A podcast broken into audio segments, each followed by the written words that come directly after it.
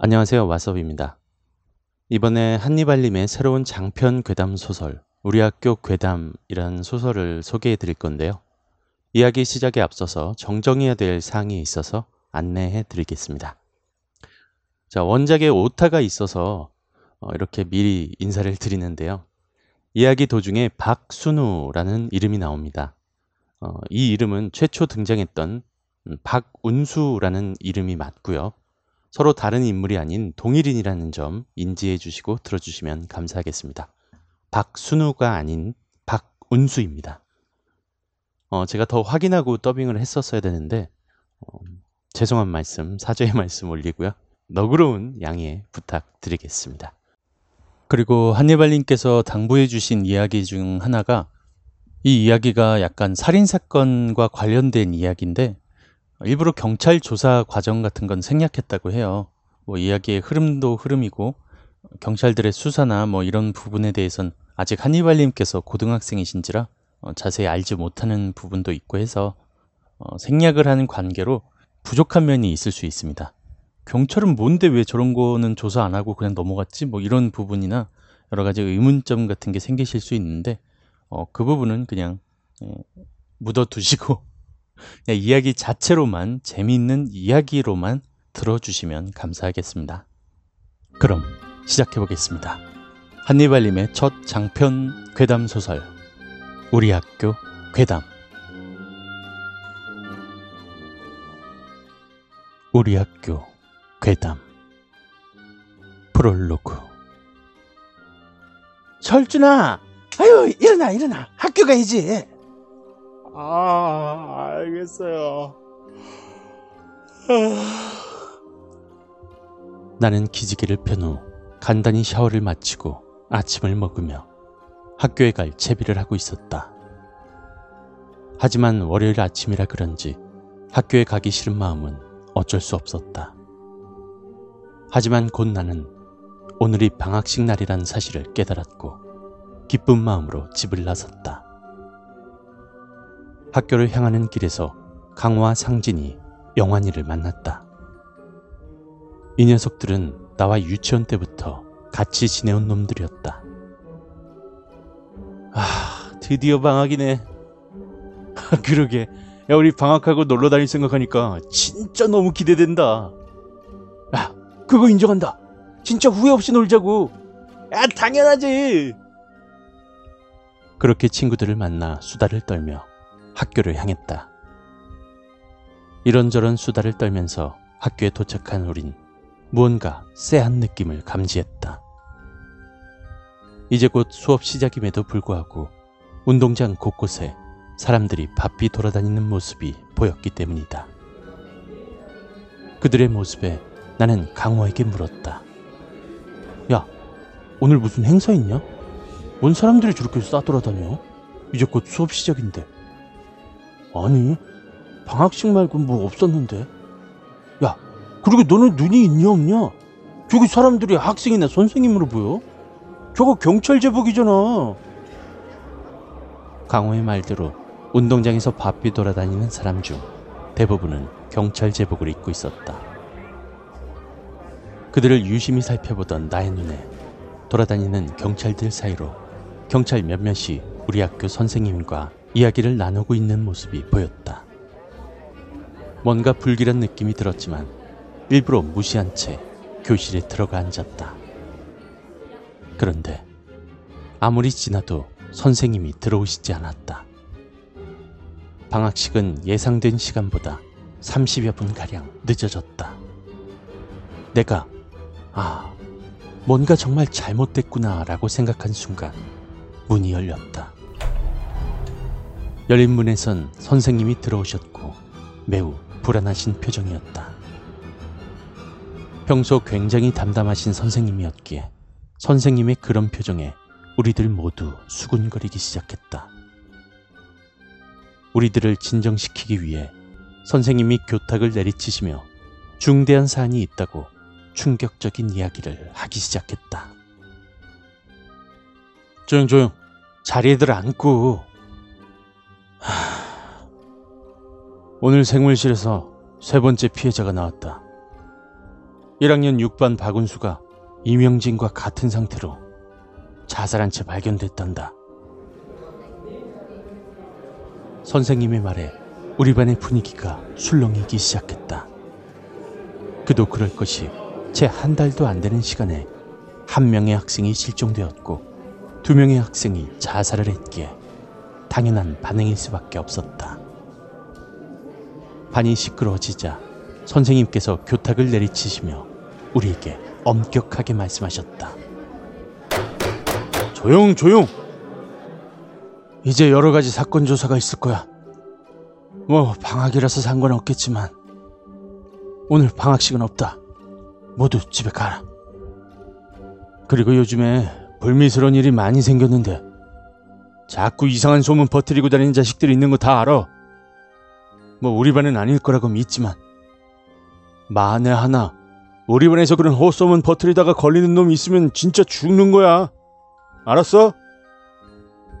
괜히 학교 분위기도 뒤숭숭한데 이상한 소문 퍼뜨리지 말도록. 이상! 선생님은 그 말을 마지막으로 급히 나가셨지만 학생들 중 그 누구도 자리에서 먼저 일어나지 않았고 반은 금세 이게 무슨 일이냐 무섭다 같은 이번 사건에 대한 이야기가 수도 없이 오갔다. 하지만 당장 눈앞에 닥친 사건보다 방학이란 사실이 더 생각났는지 어느새 이야기는 방학하고 무엇을 할까 하는 이야기로 넘어갔고 하나 둘씩 하교하기 시작했다.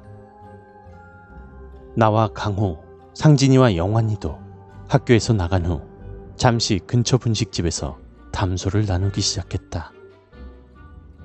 처음에는 즐거운 주제로 이야기를 시작했지만 결국 주제는 학교에서 발생한 사건으로 옮겨갔다.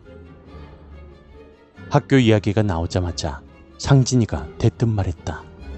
야, 우리 학교에 떠도는 괴담 있잖아.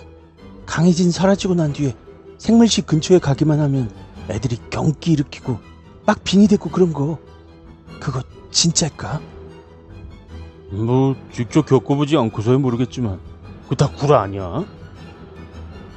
영환이 녀석의 대답에 문득 굉장히 재미있는 생각이 떠오른 나는 친구들의 얼굴을 식탁 가운데로 모았다.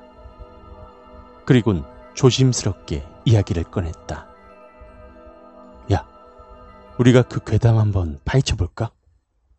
이번 방학은 같이 놀러가는 일정이 많으니까 안 되고 봄방학 때 계약하기 하루 전날에 한번 가볼까? 이거 되게 재밌을 것 같은데? 나의 예상치 못한 권유에 친구들은 모두 당황하는 듯 하면서 호기심 가득한 눈으로 나를 쳐다보았고 이 여세를 몰아 나는 친구들을 설득하기 시작했다.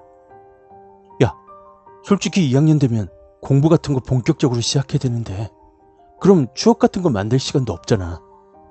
더군다나 우리가 다시 같은 반이 된다는 보장도 없고 그러니까 이 학년 되기 전에 진짜 남들한테 와 이거 대박이었지 하고 말할 수 있는 그런 추억 같은 거 하나쯤 만들어 놓고 싶지 않냐? 물론 우리가 방학 때 재밌게 놀 거지만 남들한테 이야기해 줄 때 뭔가 강력한 이런 임팩트가 있어야 되지 않아? 나의 말에 모두 고민을 하기 시작했다. 그렇게 몇 분여가 지났을 때 상진이가 제일 먼저 손을 들어 찬성했고 영환이가 뒤를 이어서 찬성하자 겁이 많은 강호도 어쩔 수 없이 찬성했다. 그렇게 우리들은 봄방학 마지막 날에 한번 모여서 학교에 들어가기로 하고 헤어진 채 각자의 집으로 향했다. 막상 갈 생각을 하니 겁나긴 했지만 우선 눈앞에 닥친 방학을 즐겁게 보내는 것부터 생각했다. 그렇게 우리들은 방학을 정말로 즐겁게 보냈다. 겨울 산행도 하고 캠핑도 하는 등 후회 없을 만큼 재미있게 놀았다.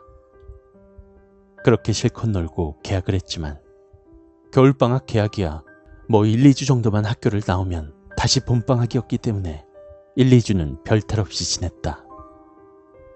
하지만 학교에선 시도 때도 없이 생물실에 대한 괴담 이야기와 실종과 자살에 대한 이야기가 떠돌았기에 학교의 분위기는 뒤숭숭할 수밖에 없었다. 더군다나 박순우가 자살한 뒤 생물실의 열쇠도 사라졌기에 더욱 공포감만이 들 수밖에 없었다. 선생님들도 이 기운을 눈치챘는지 생물실의 열쇠를 찾으려는 노력은커녕 아예 생물실에서 일어난 사건들을 그대로 묻어버리려고 안달이 난 듯 했다. 그렇게 뒤숭숭했던 학교생활을 마치고 다시 봄방학이 되었다. 봄방학을 보내면서 나는 괜히 그런 이야기를 꺼냈나 싶었지만 이미 저질러버린 일이었기에 어쩔 수 없었다. 그렇게 별탈 없이 시간이 흘러서 약속한 날이 되었다.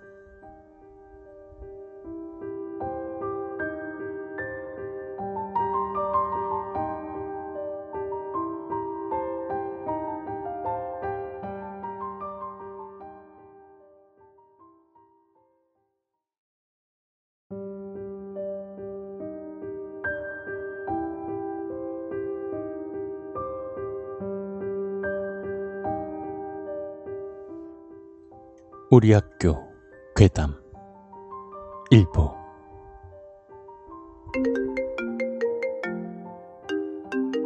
갑자기 울려대는 전화소리에 나는 짜증을 내며 잠에서 깨어났다. 침대 옆에 스탠드를 켜려고 줄을 잡아당겼는데 스탠드는 켜지지 않았다. 다시 짜증을 내며 전화기를 들었다. 전화기 우측 상단에 보이는 현재 시각은 오전 네 시 반. 더군다나 오늘은 일요일이다.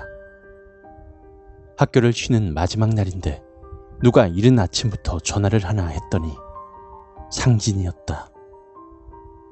전화를 받자마자 나는 인사를 생략한 채 불만부터 털어놓았다. 아야, 이 새끼야, 뭔데 이 시간부터 전화하고 지랄이야. 내가 털어놓은 불만이 어이없다는 투로 상진이가 대답했다. 뭐? 아니 그럼 너는 뭔데 이 시간까지 안 나오냐? 약속 시간이 삼십 분이나 지났는데? 약속? 그렇게 말하며 나는 화장실로 가기 위해 몸을 일으켜 한 발짝씩 나아갔다.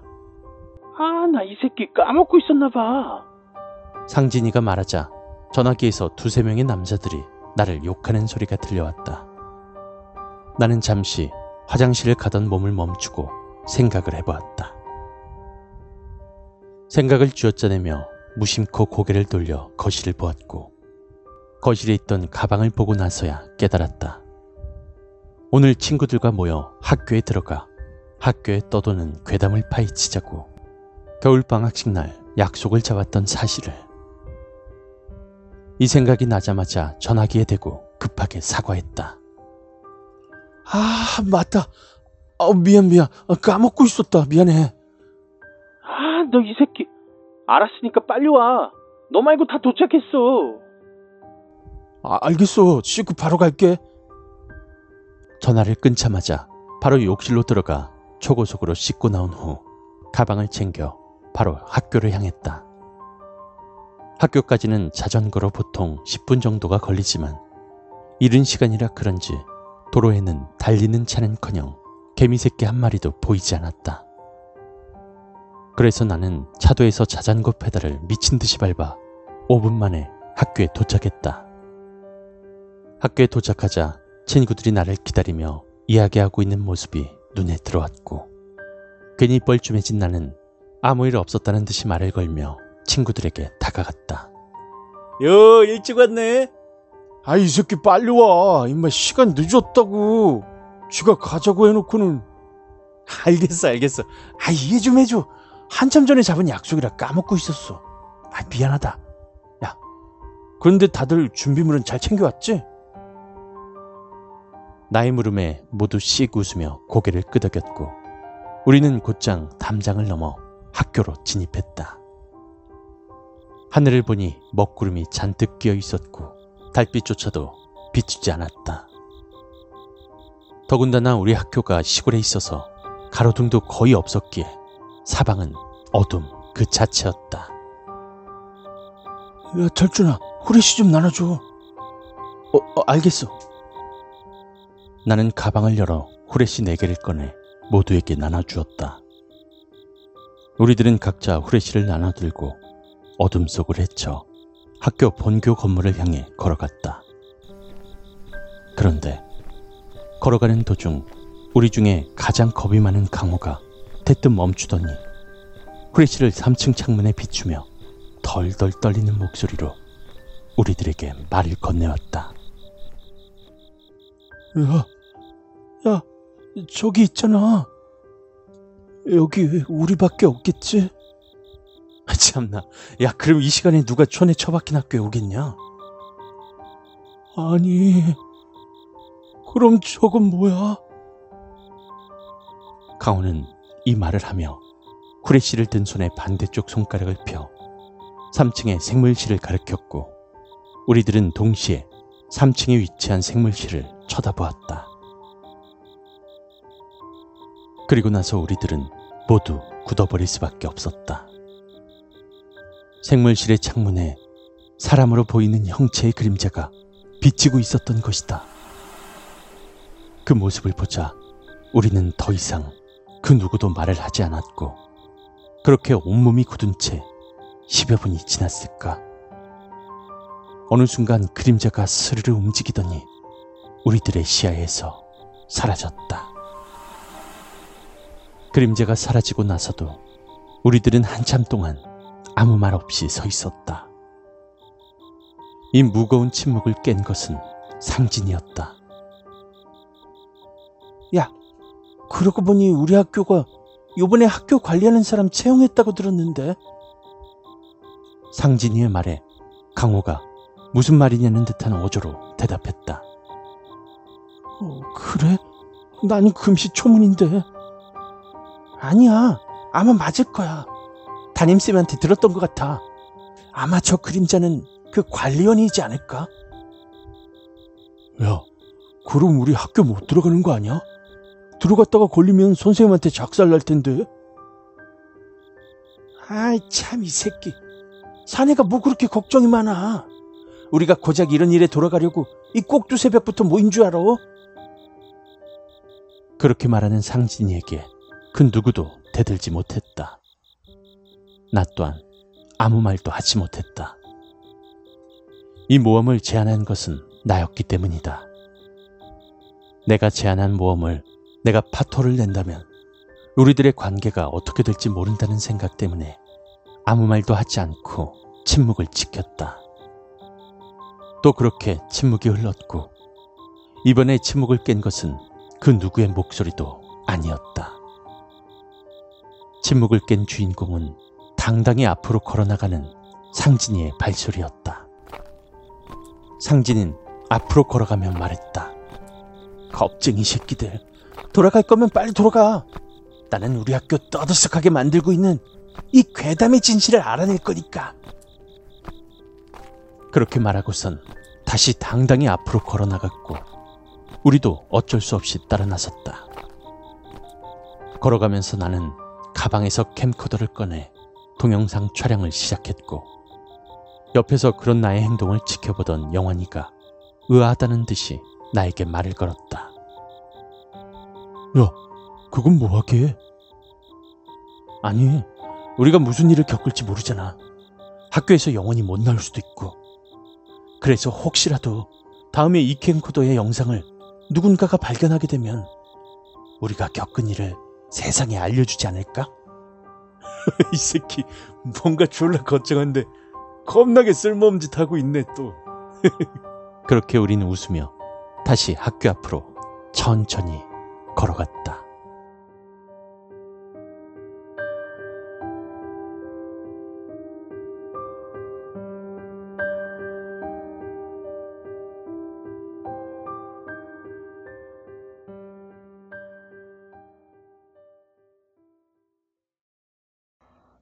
안녕하세요. 왓썹입니다. 자, 다시 한번 이렇게 인사를 드리는데요. 한예발님의 우리 학교 괴담 듣고 계십니다. 자, 프롤로그와 일 부는 재밌게 들으셨나요?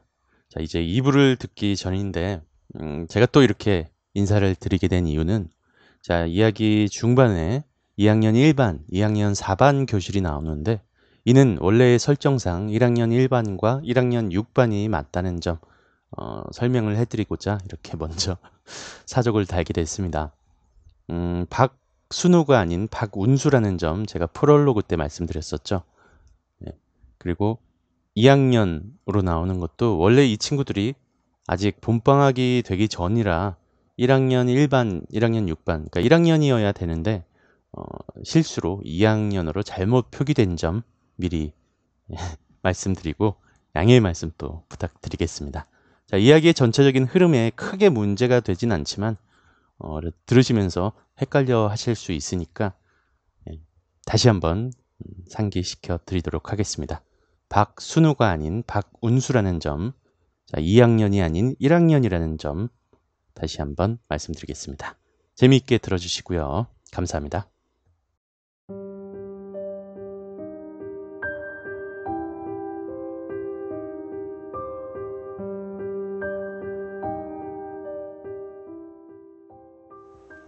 우리 학교 괴담 이 부. 그렇게 우리는 천천히 걸어갔고 어느새 학교 정문 앞에 도착해 있었다. 예상했던 대로 학교 정문은 세 개의 자물쇠로 단단히 잠겨 있었다. 다른 학교라면 경비 시스템이 갖춰져 있어서 이 시간에 들어가는 것 자체가 무리겠지만 우리 학교는 인구가 거의 없는 촌에 있을 뿐 더러 반도 몇 개 되지 않아 그러한 시스템은 설치하지 않았기 때문에 자물쇠 세 개로 학교 문을 잠그어 놓았다. 하지만 우리는 걱정하지 않았다. 웬만한 자물쇠 정도는 간단하게 따버리는 강호가 있었기 때문이다. 우리가 이 겁많은 녀석을 굳이 데리고 온 이유도 이 자물쇠 때문이었다. 우리들은 자연스레 문에서 벗어났고 강호는 앞으로 나가 가방을 열어 도구를 꺼냈다. 그런데 자세히 보니 도구가 아니라 자물쇠를 열어줄 열쇠였다. 우리들 모두 놀란 표정으로 강호를 바라보자 강호도 등 뒤의 시선을 느꼈는지 웃으며 말했다. 저번에 행정실에서 복사해둔 정문 열쇠를 훔쳤어. 행정실 문이 열려있더라고. 강호가 말을 마치자 상진이가 대견하다는 듯이 강호의 머리를 쓰다듬으며 말했다. 이 자식, 겁만 많은 줄 알았는데 할 줄 아는 게 있는지 몰랐네. 대단한데? 녀석이 말을 마친과 동시에 세 개의 자물쇠가 모두 열렸다. 우리는 후레쉬의 강도를 한 단계 높인 뒤 학교에 들어갔다. 학교는 어둠 그 자체였다. 장난삼아 후레쉬를 모두 꺼보았는데 정말로 바로 앞에 있는 친구의 얼굴도 보이지 않았다. 그날따라 달빛도 구름에 가려져 우리를 비춰주지 못했다. 우리는 다시 후레쉬를 켰다. 그리고 나서 우리들은 무서움을 떨쳐내려 일부러 큰 소리로 대화하며 모두 이 학년 일반 교실로 가 책상 두 개를 붙이고 그 주변에 둘러앉았다. 그리고 나선 상진이가 영환이를 가리키며 말했다. 준비는 해왔겠지? 당연하지. 영환이가 가방을 열어 마치 회사에서나 볼 듯한 보고서를 꺼내들었고 우리는 모두 그 보고서를 돌려 읽었다. 이 보고서를 읽는 동안 영환이는 또 다른 종이에 그림을 그리기 시작했다. 나는 애써 무시한 채 보고서에 집중했다. 학교 괴담 피해자 강혜진, 이명진, 박순호 가해자 모름 또는 자살 흉기, 카터칼 외에 발견하지 못함 사건 내용 이천십오년 십이월 이일 경찰이 강혜진의 실종신고를 접수. 지난 십 년간 쓴 적이 없는 삼 층 생물실에서 강혜진의 피 대량 발견. 과다출혈로 인한 사망 추정. 시체는 찾지 못함. 이천십오년 십이월 육일 경찰이 이명진의 실종신고 접수. 생물실에서 이명진의 시체 발견, 손목을 그어 자살, 과다출혈로 인한 사망. 이천십오년 십이월 십일 이명진과 똑같은 레퍼토리로 박순호 자살.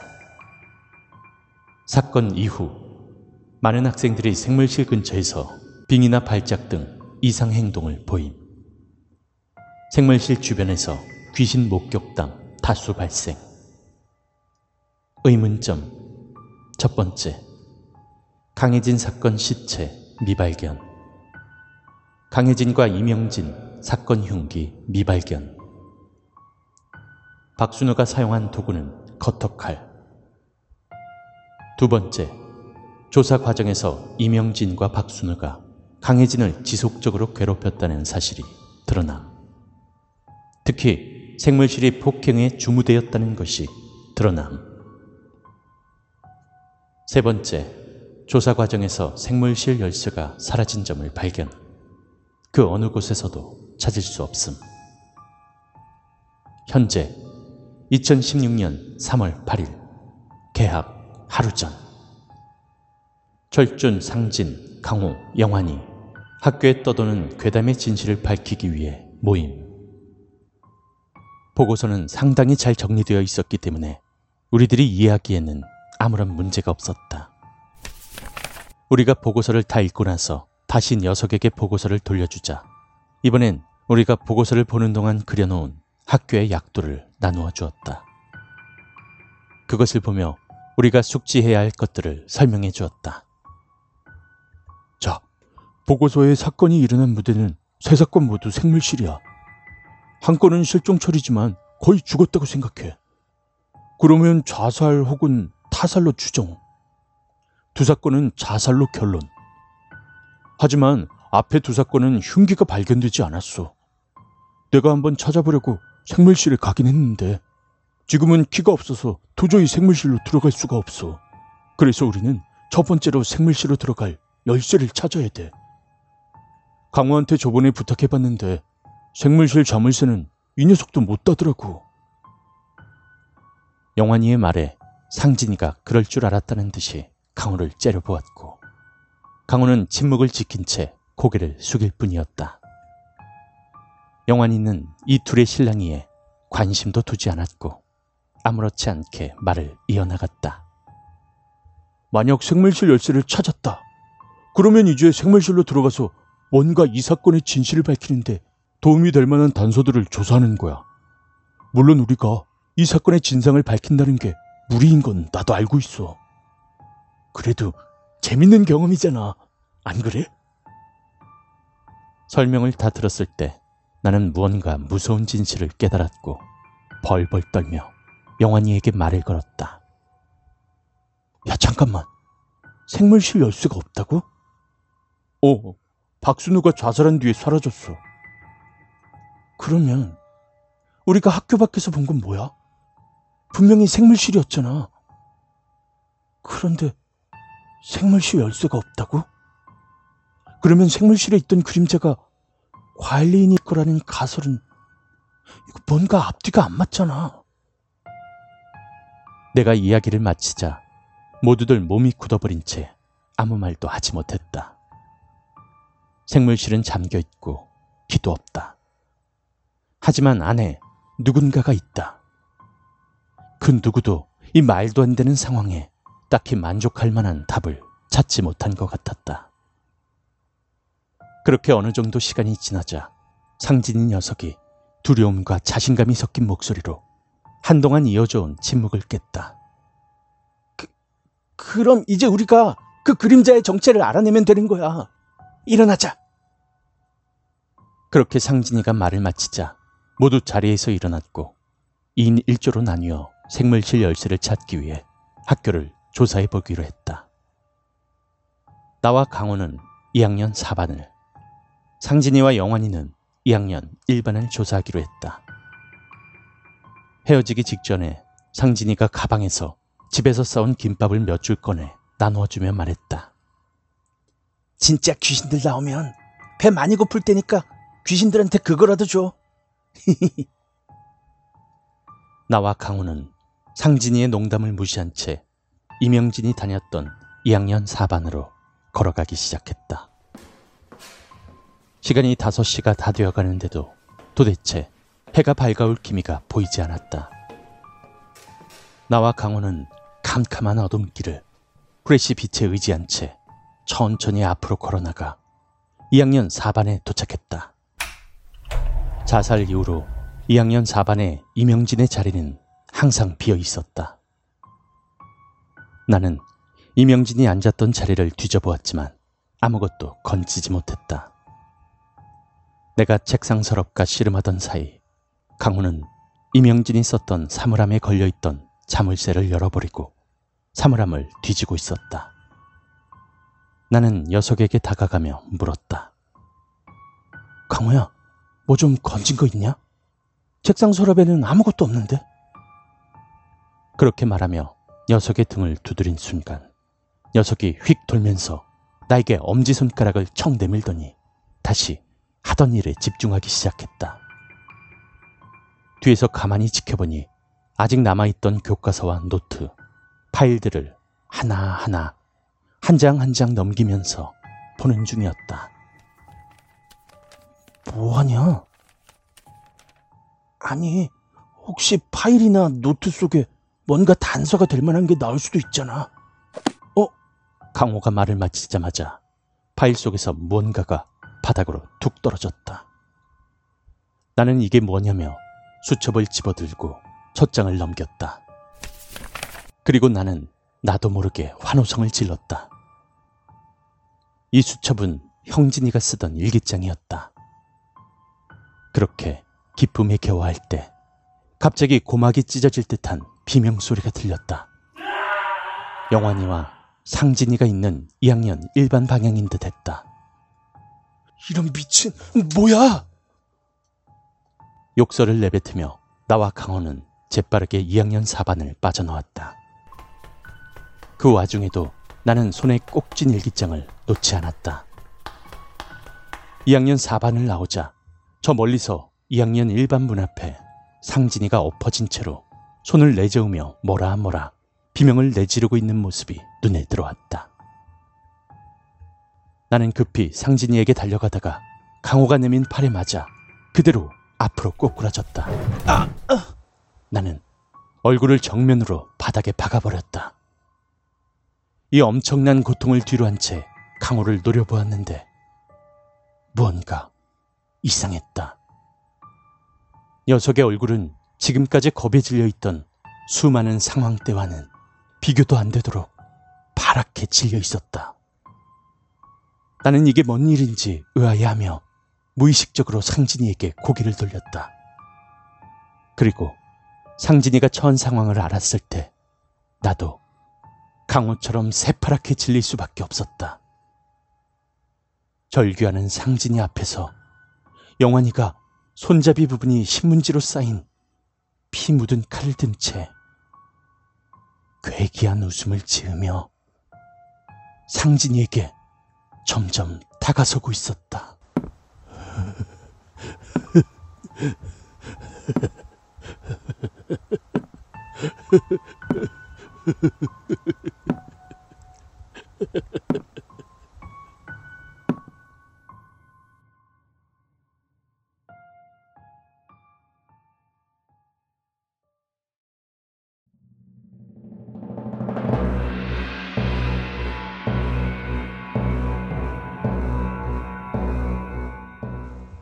우리학교 괴담 삼부. 나와 강호는 자리에서 도저히 움직일 수 없었다. 내 눈앞에 있는 영환인 내가 아는 영환이가 아니었다. 그의 모습은 마치 미친 광기에 휩싸인 살인마 같았다. 그렇게 아주 잠깐의 침묵이 흐르고 상진이와 우리들의 눈이 마주쳤다.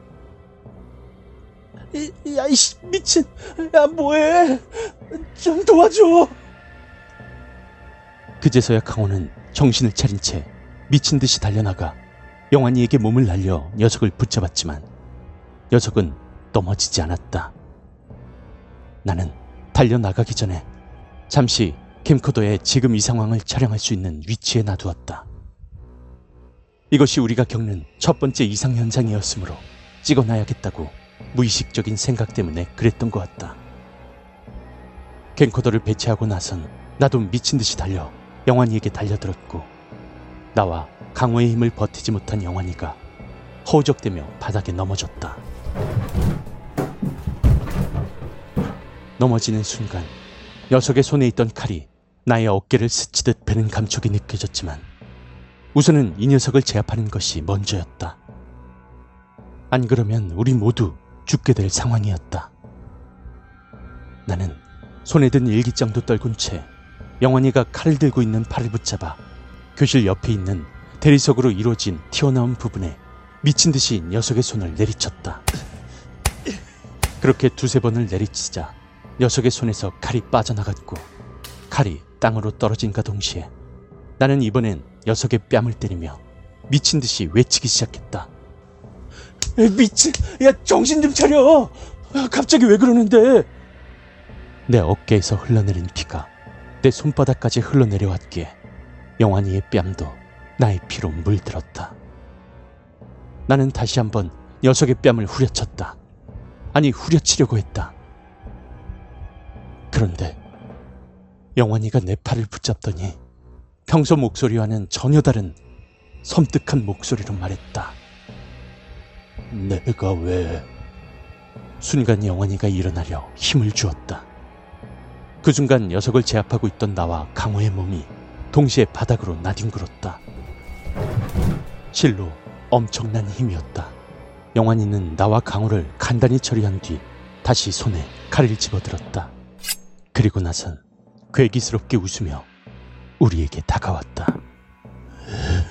입에서는 같은 말을 계속 반복하고 있었다. 내가 왜... 이게 대체 무슨 상황인지 모른 채 겁에 질려있던 나는 부들부들 떨고 있었다. 도저히 강호와 나의 힘만으론 저 미쳐버린 영환이를 막을 수가 없었다. 그렇게 나와 강호는 미친 듯이 울기 시작했고, 동시에 미친 듯이 호소하기 시작했다. 제발 장난 그만해! 왜 그러는 거야! 하지만 영환인 이런 우리의 호소에도 아랑곳하지 않고 웃으며 같은 말을 반복할 뿐이었다. 내가 왜... 그때였다. 한동안 보이지 않던 상진이가 뒤에서 미친 듯이 달려오며 영환이에게 몸을 날렸다. 그와 동시에 칼이 다시 한번 영환이의 손에서 빠져나왔고, 나는 재빨리 그 칼을 주워들어 던져버렸다. 그리고선 상진이가 간신히 붙잡고 있는 영환이에게 다가가 진짜 살기가 가득한 눈빛으로 녀석을 바라보며 말했다. 난 죽었어! 이 말을 끝으로 한동안 우린 영환이에게 온갖 욕설과 폭행을 하기 시작했고, 영환이는 그저 맞고만 있을 뿐이었다. 그렇게 얼마나 지났을까? 대뜸 녀석이 손을 들며 말했다. 어, 그만! 어, 어, 이제 됐어! 어, 어. 녀석이 내뱉은 말과 동시에 우린 영환이를 향하던 발과 주먹을 간신히 내려놓았다. 그리고 나선 영환이가 일어서길 기다렸다. 영환이가 몸을 주스르며 일어서자 몸의 상태가 한눈에 들어왔다. 온몸에 멍이 들어있었고 피도 많이 나고 있었다. 나는 우선 내가 가져온 응급처치 도구를 이용해 영환이를 치료해 주었다. 치료를 하면서 나는 영환이에게 물었다. 이 새끼야, 너 대체 왜 그랬던 거야? 그러자 영환이는 두려움에 벌벌 떠는 목소리로 자초지종을 설명하기 시작했다. 나랑 상진이 담력이 강한 편이라서 따로따로 조사하자고 합의해서 상진이는 이곳을 조사하고 나는 생물실로 갔어. 그런데 생물실에 다가갈수록 이상한 소리가 들리는 거야. 그 소리는 생물실 문 앞에 다가서자마자 확연하게 들리기 시작했어. 내가 왜... 라고 하는 남잔지 여잔지 모르는 사람의 말소리가 끊임없이 내 귓가에 들렸고 내 몸이 저절로 옥상으로 향하기 시작했어. 옥상에 도착하고 나서는 구석진 곳에 있던 식칼을 찾아들고 그 뒤로는 정신이 안 나. 그리고 눈을 떠보니까 너희가 무지막지하게 나를 때리고 있었어. 나는 이게 대체 무슨 이야기인지 감이 잡히지 않았다. 정말로 굳게 닫힌 생물실 안에 죽은 혼령들이 존재한다는 말인가? 그 혼령들이 영환이의 몸에 들어가 이 난리를 피운 것이라고? 나는 도저히 믿어지지 않았다. 다른 친구들도 마찬가지인 듯 그저 침묵만을 지킬 뿐이었다. 이번엔 내가 이 무거운 침묵을 깨고 일어섰다. 천천히 걸어간 나는 칼과 일기장을 챙긴 채 친구들에게 말했다. 생물실 열쇠는 아직 못 찾았지? 어... 이게 단서가 될지도 몰라. 이거 이명진이 쓴 일기 같아. 나는 상진이에게 일기장을 꺼내면서 칼을 다시 신문지에 싸서 가방에 넣었다. 그리고 친구들에게 다가가 일기장을 읽어보자고 권유했다. 나의 제안에 수긍한 친구들은 다 같이 모여 일기를 읽어나가기 시작했다. 그렇게 이십여 분이 지났을까. 중간중간에 쓸모없는 부분을 제거하면서 읽어보니 총 네 개의 일기만이 일기장에 생존해 있었다.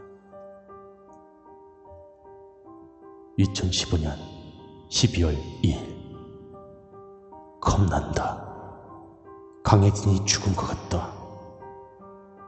난 일부러 그런 건 아니다. 그저 그녀니 오늘따라 너무 나댔던 것 뿐이다.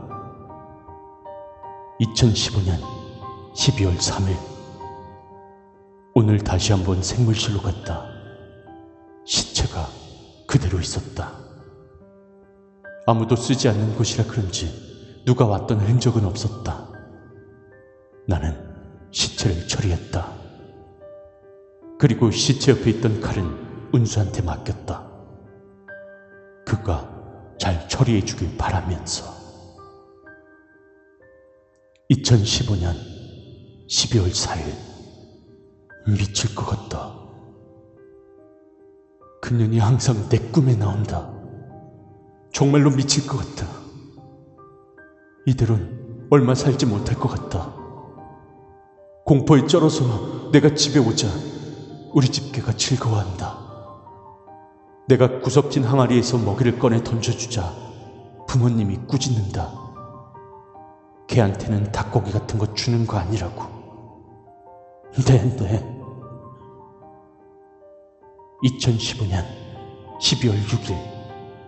생물실에 들어왔다. 몸이 잘 움직이지 않지만 글을 쓴다. 이제 모두 끝난 것 같다. 지금도 그년이 보인다. 아니, 그놈인가? 어쨌든 이 일기와 생물실 열쇠는 옆에 서 있는 운수한테 맡겼다. 운수도 나 같은 상황이 아니길 바라면서. 편지를 다 읽고 나서 우리들은 아무 말도 하지 못했다. 너무나 충격적인 내용이었다. 이 시점에서 그만뒀어야 했는지도 몰랐다. 아니, 그만둬야 했다. 우리가 예상했던 것보다 훨씬 심각한 사건이었기에. 하지만 난 일기를 읽자마자 박운수가 학교 생활을 했던 이학년 일반으로 뛰어들어갔다.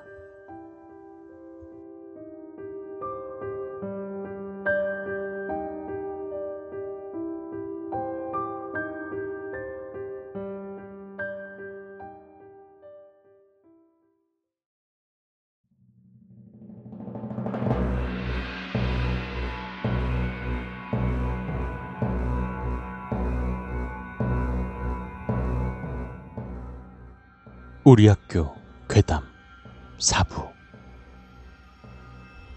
일기를 읽고 미친듯이 이 학년 일반으로 달려온 난 박운수와 관련된 물건이란 물건은 싹 다 뒤지기 시작했다. 서랍, 사물함 모두 뒤졌지만 무엇 하나 건질 수가 없었다. 도저히 생물실 열쇠는 찾을 수가 없었다.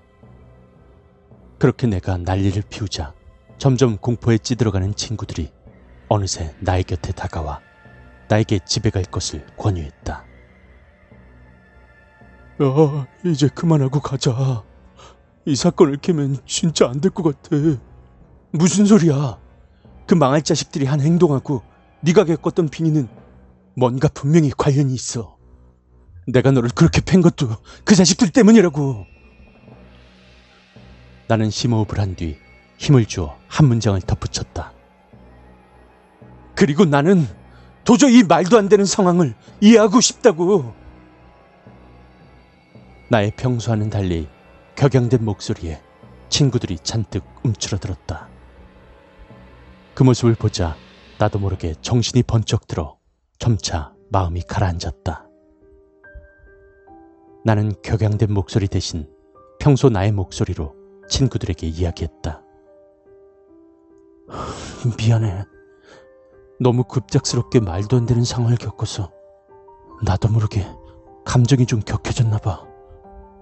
하지만 이 사건의 진실, 이거 정말로 밝혀보고 싶어. 만일 이대로 두면 다른 누군가가 죽을지 어떻게 알아. 친구들 모두 나의 말에 동의하긴 싫지만 어쩔 수 없는 사실에 동의하는 눈치였다. 우리는 암묵적인 동의를 한 채 모두 생물실 열쇠를 찾기 시작했다. 하지만 이 학년 일반에는 그 어떠한 단서도 남아있지 않았다.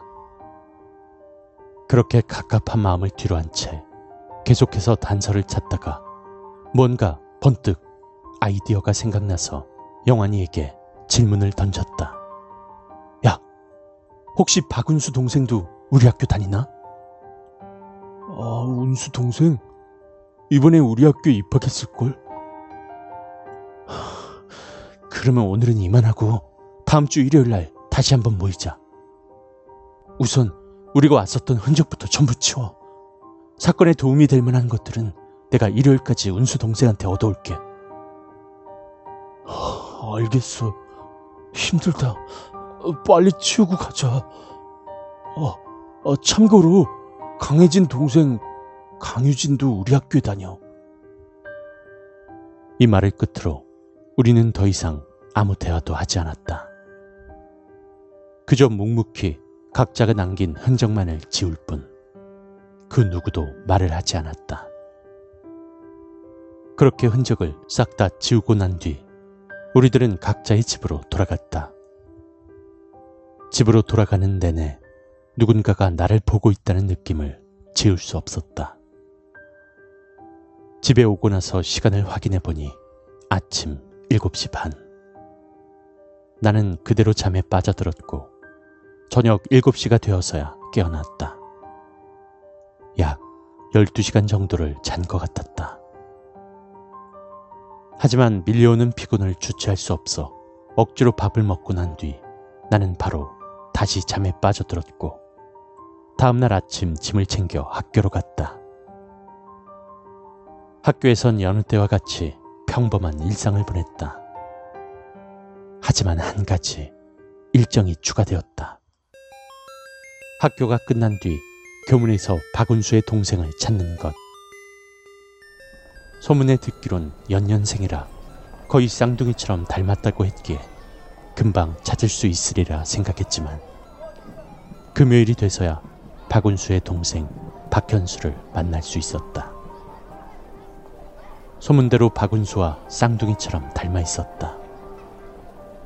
나는 그를 놓쳐버리기 전에 그에게 다가가 말을 걸었다. 야, 네가 박운수 동생이냐? 아무래도 죽은 사람을 들먹이는 것이 꺼림칙했지만 나와 박현수를 이어줄 만한 것은 박운수밖에 없었다.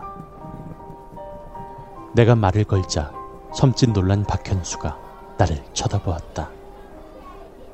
마치 네가 뭔데 죽은 내 형 이야기를 꺼내냐고 경멸하는 듯한 눈빛이었다. 미안한데 할 얘기가 있어. 네 형에 대한 이야기야. 이거 진짜 중요한 거야. 아니요, 저는 형 없습니다. 잊고 살기로 했거든요. 나는 그렇게 말한 채 가버리는 현수를 붙잡고 애원하듯 이야기했다. 제발 네가 도와줘야 이 학교에 떠돌아다니는 이 소문의 진실을 밝힐 수가 있어. 어, 불편한 거 나도 알아. 하지만 네가 뭔가 크게 해줄 건 없어. 그저 혹시 운수가 너한테 맡긴 물건이나 전한 말 같은 게 있었는지 어, 그것만 알려줘. 제발 부탁이야. 내가 애원하자 마음이 약해진 현수가 대뜸 나를 구석진 골목으로 끌고 가더니 나에게 편지 봉투를 건네며 말을 이었다. 이거 전에 생물실 앞에서 주었는데 솔직히 읽어보고 나서 신고할 엄두가 나지 않았어요. 아니, 저희 형이 이런 짓을 했다는 게 믿어지지도 않았고 편지의 내용도 너무나 비현실적이라서 신고할 수가 없었어요. 그래서 이 편지 내용대로 이번 사건에 대해서 파헤치려는 사람이 나타나면 그 사람한테 전해주려고 항상 지니고 다녔어요. 이제야 몸에서 떼놓을 수 있겠네요. 어서 가지고 가세요. 아, 그리고 사건 마무리되면 저한테도 좀 알려주시고. 나는 어안이 벙벙한 채 편지 봉투를 받아들었고 알았다고 대답한 뒤 재빨리 집으로 돌아왔다. 방으로 들어가 가방을 내던지듯 벗은 채 책상에 앉아 편지 봉투를 열었다. 그곳은 편지 하나와 열쇠 하나가 들어있었다. 열쇠에는 어렴풋이 생물실이라고 적혀있는 문구를 볼 수 있었고 나는 드디어 이 사건의 진실을 밝힐 수 있다는 생각에 환호하며 편지를 열어 읽어보기 시작했다. 누군지 모르지만 진실을 밝혀줄 당신에게 누군가가 이 편지를 주었다면 그리고 읽었다면 제발 좀 도와주세요. 제가 이렇게 당신에게 편지를 남긴 이유는 아마 저도 곧 형진이와 같은 처지가 될 것 같기 때문입니다. 제가 왜 그랬을까라는 생각도 많이 했지만 이미 엎질러진 물을 되담을 수는 없는 거겠죠. 저는 형진이가 죽기 전에 형진이의 옆에 서 있었습니다. 제가 왜 그랬는지 모르겠습니다. 그저 저는 제 몸 뒤에서 저를 조종하는 그녀의 홀령의 명령을 따라서 몸을 움직인 것뿐이고요. 이게 무슨 소리냐면 이명진을 죽인 게 저란 겁니다. 얼마 전에 그녀가 죽고 자꾸 꿈속에 강혜진이 나타나서 저를 괴롭히는 통에 못 살겠다고 형진이한테 말을 건넸는데 자신도 그러고 있다고 하더군요. 그래서 염치 없지만 사과를 들고자 생물실에 들어갔습니다. 거기서부터 일이 꼬인 것이죠. 생물실에 들어서자마자 몸이 굳어지더니 저의 의지와는 전혀 상관없이 움직이더군요. 형진이도 마찬가지였습니다. 다만 그 자식은 그 와중에 노트에 무언가를 적고 있더군요. 그 녀석이 글 쓰는 것을 멈추자마자 저는 뒤에서 제 몸을 조종하는 그녀의 영혼에 이끌려서 가방 속에 넣어두었던 그녀 시체 옆에 놓여있던 칼을 꺼내 형진이의 손목을 그어버렸습니다. 손목을 긋자마자 저는 기절했습니다. 그리고 제가 눈을 떴을 땐 이미 너무 늦어버렸습니다. 저는 겁이 난 나머지 칼을 옥상 구석에 콘크리트가 갈라진 틈 밑에 숨기고 학교를 나왔습니다. 하지만 이제 제 차례라는 건 불보듯 뻔했습니다. 그거 아십니까? 지금 내 눈앞에 그녀가 보입니다. 그녀의 모습을 보고 있자니 도저히 정신 상태가 버티지 못할 것 같습니다. 지금 저는 얼굴과 손 말고는 아무것도 움직일 수 없습니다. 아마 곧 저도 형진이 옆으로 가게 되겠죠? 그녀가 저에게 왜 이런 편지를 쓸 기회를 줬는지 의문만을 남긴 채 말이죠. 아, 이제 손도 점점 굳어갑니다. 제발 그녀의 영혼의 한을 풀어주시기 바랍니다. 그래야 저희가 편히 저승으로 올라갈 것 같습니다. 아 참, 영진이가 준 일기는 그 녀석이 사용했던 사물함에 넣어두었습니다. 편지를 읽자마자 일요일에 같이 학교에 갔던 모든 친구들의 전화에 이 편지의 사진과 부탁하는 글을 덧붙여 문자를 보냈다. 이제 점점 사건의 진실이 드러나는 것 같다.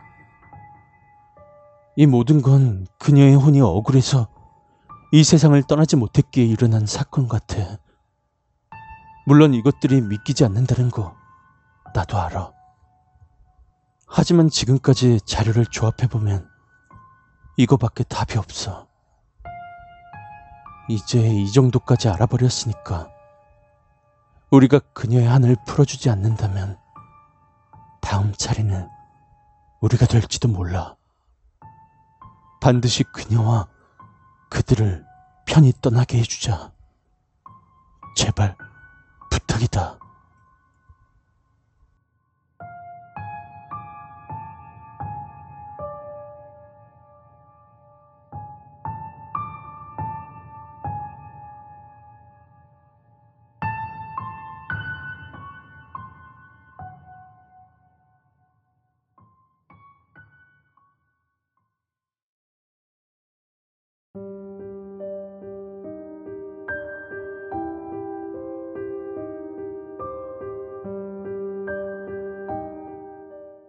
우리 학교 괴담 오 부. 친구들에게 문자를 남긴 나는 아직 저녁 먹기 전에 해야 할 일을 고민하고 있었다. 특히 그녀의 한을 풀어주기 위해선 무언가 준비물이 필요했다. 하지만 무당을 불러 구슬하자니 돈도 들고 학교에서 그런 짓을 하는 것을 허락해 줄 리도 없었다. 그렇다고 경찰에 신고를 한다? 말도 안 되는 소리다. 이런 미친 상황을 이해해줄 경찰 같은 것이 있을 리 없었다. 약 한 시간가량의 고민 끝에 나는 친구들에게 조언을 구하기로 결심했고 친구들에게 문자를 보냈다. 얼마 뒤 휴대전화가 울렸고 영환이가 아주 좋은 대답을 하나 내놓았다. 오, 그러면 강혜진의 집에 가서 가족들한테 이 사건을 설명하고 가족들한테 음성편지? 어, 그 음성편지라고 해야 되나? 어쨌든 그런 것 좀 녹음해봐. 어, 물론 쉽게 믿진 않으실 테니까 우리가 지금까지 조사하다가 건진 증거물들 전부 가지고 가고. 강혜진의 집에 가서 그녀의 부모님에게 이 상황을 설명하고 그녀가 이승을 떠나도록 그녀의 가족들에게 그녀의 한을 풀어줄 음성편지를 얻어온다. 물론 이 행동이 잘못됐다는 것은 본인 스스로도 잘 알고 있었다. 그녀의 가족에게 가서 그녀의 이야기를 꺼내는 것만으로도 그들에게 커다란 슬픔이 된다는 것을 알고 있었다. 또한 가족들의 음성편지가 강혜진의 마음에 닿아 그녀가 이곳을 떠날지도 미지수였다. 하지만 도저히 이 상황은 우리들의 힘만으론 해결될 기미가 보이지 않았기에 굳은 결심을 한 나는 곧바로 그녀의 집으로 향했다. 무거운 마음을 뒤로 한 채 그녀의 집에 도착한 나는 심호흡을 한 후 초인종을 눌렀다. 누구세요? 안에서 한 여성의 목소리가 들려왔다. 저 남일고등학교를 다니는 이철준이라고 하는데요. 드릴 말씀이 있어서요. 어, 그래. 우리 유진이 친구인가 보구나. 알았다. 잠시만. 그렇게 잠시 시간이 흐르자 문이 열렸고 열린 현관문 앞엔 세 명의 사람이 서 있었다. 강혜진의 부모님과 그녀의 여동생인 강유진인 듯했다. 문 너머 뻘쭘히 서 있는 나를 보고 강유진이 말했다. 어? 내 친구 아니야. 이 학년 선배인 것 같은데. 어? 그래? 근데 그걸 네가 어떻게 알아? 의아해하는 부모님의 질문에 그녀가 대답했다. 아, 그거 저 오빠 교복에 달린 이름표색이 이 학년 거야. 그녀의 말에 나도 나의 복장을 확인했다. 교복이었다. 너무 급했던 나머지 교복을 갈아입는 것을 깜빡한 듯했다. 내가 그녀의 친구가 아니라는 것을 알자 그녀의 부모님이 나에게 의심에 찬 눈초리를 보내며 물었다. 이 시간에 여긴 왜 온 거지? 아, 네. 저는 남일고 이 학년인 이철준이라고 합니다. 저는 유진이와는 별 관계가 없습니다. 어, 그럼에도 제가 여기 온 이유는 혜진이 때문입니다. 내 말을 듣자 그녀의 부모님과 여동생은 몸이 굳어버린 채 아무 말도 하지 않았다. 그래서 나는 바로 말을 덧붙였다. 어, 얼마 전 저는 친구 몇 명과 학교 생물실에 갔습니다. 강혜진이 실종되고 두 명이 죽은 지금 상황에서 학교에 떠도는 소문의 진실을 밝히려고 말이죠. 사건의 진실이 드러나면 드러날수록 이건 저희들이 어떻게 할 수 있는 사건이 아니다라고 생각하게 됐습니다. 너무 복잡한 사건이었거든요. 그래서 제가 여기 온 겁니다. 여러분들의 도움을 받아 이 사건을 끝마치려고요. 내 이야기를 들은 유진과 그의 부모님은 나를 자기네 집안 주방으로 인도했고 네 명이 앉는 식탁에 모두 착석했다. 의자를 끄는 소리가 멈추자 다시 침묵의 시간이 찾아왔고 그 얼마간의 침묵이 유지되었다. 그렇게 시간이 어느 정도 흐른 후 유진이 아버지께서 떨리는 중저음으로 나에게 말을 걸었다. 아, 그래. 자세히 좀 이야기해보겠나? 나는 아버지의 부탁에 내가 찍어두었던 캠코더 영상을 보여주며 자초지종을 설명했다. 물론 내가 가지고 있던 이명진의 일기와 박운수의 쪽지도 같이 보여드렸다. 설명을 다 마치고 나서 나는 호소하듯 한마디를 덧붙였다. 이, 이게 안 믿기는 거 압니다. 하지만 모두 진실입니다. 믿어주세요.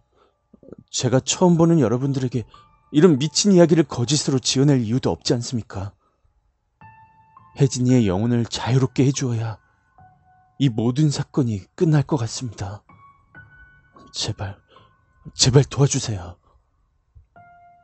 나의 부탁에 그녀의 부모님은 잠시 뜸을 들이더니 서로 눈을 마주치곤 고개를 끄덕였다. 그리고 나선 나에게 말했다. 우선 시간을 좀 줄래? 어, 그렇게 오래 걸리지는 않을 거야. 아, 네, 알겠습니다. 거실로 나온 나는 그들이 나를 부르길 기다리며 핸드폰을 열었다. 핸드폰엔 세 개의 문자가 와 있었다. 아, 이 자식. 아, 그러니까 겁난다. 하지만 걱정 마. 나는 끝까지 같이 갈 테니까. 무섭긴 한데 이왕 여기까지 온 거 사건의 진상을 알아야 나도 마음이 편할 것 같아. 어, 나도 동감. 이 사건을 해결해야지 두 발 뻗고 잘 것 같다.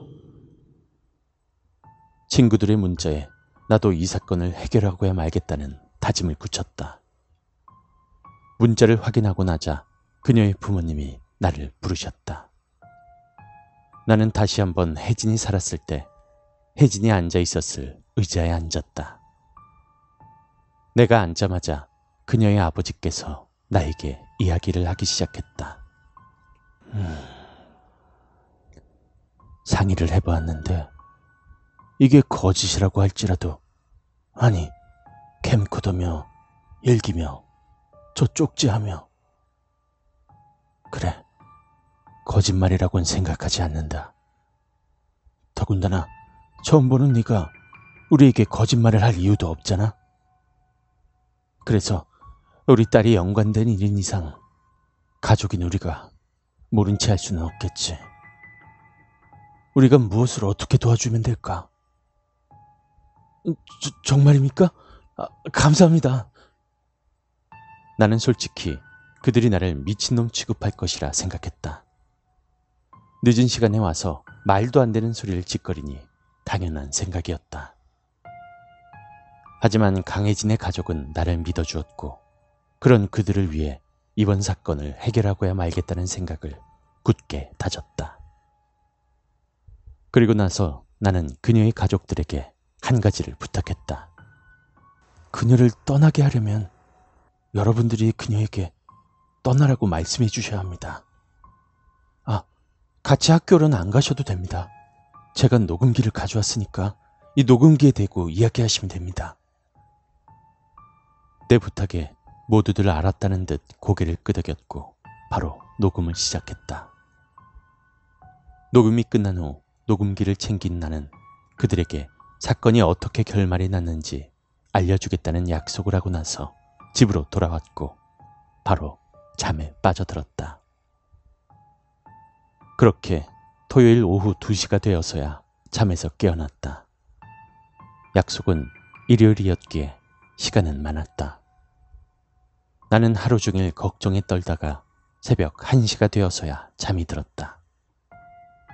그렇게 토요일이 지나고 일요일이 되었다.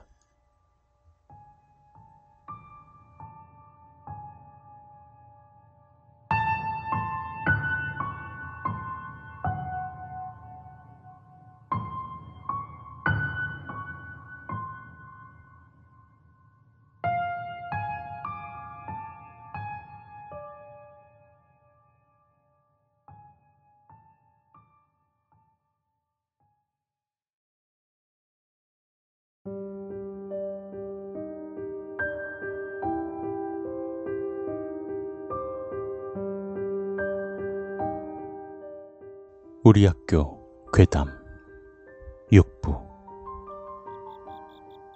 나는 새벽부터 짐을 챙긴 뒤 약속 시간에 맞추어 학교에 도착했고 친구들의 모습이 눈에 들어왔다. 친구들 모두 이 사건을 끝내고야 말겠다는 다짐을 한 채 서 있었다. 나는 그런 친구들에게 천천히 다가가 말했다. 하, 이렇게 모두 모여줘서 고마워. 그리고 미안해. 괜히 호기심에 하자고 했던 일인데 너무 복잡해졌다. 정말 미안해. 그래도 오늘 모든 걸 끝낼 수 있을 거야. 가자. 야, 잠시만. 학교로 들어가려는 나를 영환이가 막으면서 물었다. 이 사건을 해결한다는 취지는 좋은데 어떻게 그 영혼들을 떠나게 할 거야? 준비는 해왔어? 어, 그거라면 걱정 마. 준비해왔으니까. 물론 확실하진 않지만. 안 되면 기도나 해야지. 얼른 들어가자. 나는 대답을 끝마치고는 가방을 열어 후레쉬를 나누어 주었고 캠코더를 꺼내 녹화를 시작했다. 이번엔 영환이도 빈정거리진 않았다. 그렇게 우리들은 다시 한번 학교로 묵묵히 걸어갔다. 그러다 문득 강호가 저번에 학교에 왔을 때와 똑같이 다시 몸을 멈추곤 후레쉬를 생물실에 비추고 있었다. 우리들은 공포에 떨면서 생물실을 바라보았고 뼛속 깊이 공포가 스며드는 것을 느꼈다. 생물실엔 여러 개의 창문이 있었는데 그중 세 개의 창문에 각각 한 개씩의 그림자가 비치고 있었다. 이미 여러 가지 조사를 통해 저 그림자들이 생물실에서 화를 당한 강혜진과 이명진 그리고 박운수라는 것을 알고 있는 우리들은 침을 꼴깍 삼켰다. 그리고 나선 내가 말했다. 겁먹지 마 얘들아. 우리가 여기 온 목적이 바로 저거야. 저 세 명이 이곳에서 벗어나게 해주는 거. 저 세 명을 이곳에서 벗어나게 해주는 게 우리 목적이라고. 지금부터 겁먹으면 우리 모두 생물실에 저놈들과 똑같이 갇힐 수도 있어. 정신 차려야 돼. 내 말에 어느 정도 평정심을 되찾은 친구들은 다시 한번 발을 내딛고 학교로 향했다. 학교에 들어가자 나의 머릿속엔 곧바로 영환이가 빙의됐을 때의 상황이 머릿속을 스치고 지나갔고 무언가 섬뜩함을 느낀 나는 친구들에게 무기가 될 만한 것을 이곳에 놓고 가자고 제안했다. 그러자 상진이가 왜 그래야 하냐며 반기를 들었다. 야, 영원히 기억 안 나? 우리가 괜히 이런 거 들고 갔다가 그 영혼들한테 빙의돼서 흉기 들고 달려들면 그때 어떡할 거야? 내 설명에 납득이 간다는 듯이 강화의 영원이는 자신의 몸을 지키기 위해 가져왔던 커터칼 같은 자잘한 도구들을 내려놓았고 상진인 불만 가득한 표정으로 가방에서 스패너를 꺼내 바닥에 내려놓았다. 우리들 모두 뜬금없이 등장한 스패너에 웃음을 터뜨렸다. 야, 이건 왜 들고 온 거야? 아, 시끄러. 나도 솔직히 무섭다고. 내 몸은 내가 지켜야 될 거 아니야. 알겠어, 알겠어. 우리들의 반응에 상진인 부끄러운 듯 했지만 같이 웃어주었고 그렇게 우리들은 긴장을 풀 수 있었다. 그렇게 별거 아닌 일에도 한참을 웃고 나서야 우리들은 다시 정신을 차렸고 천천히 생물실로 올라가기 시작했다.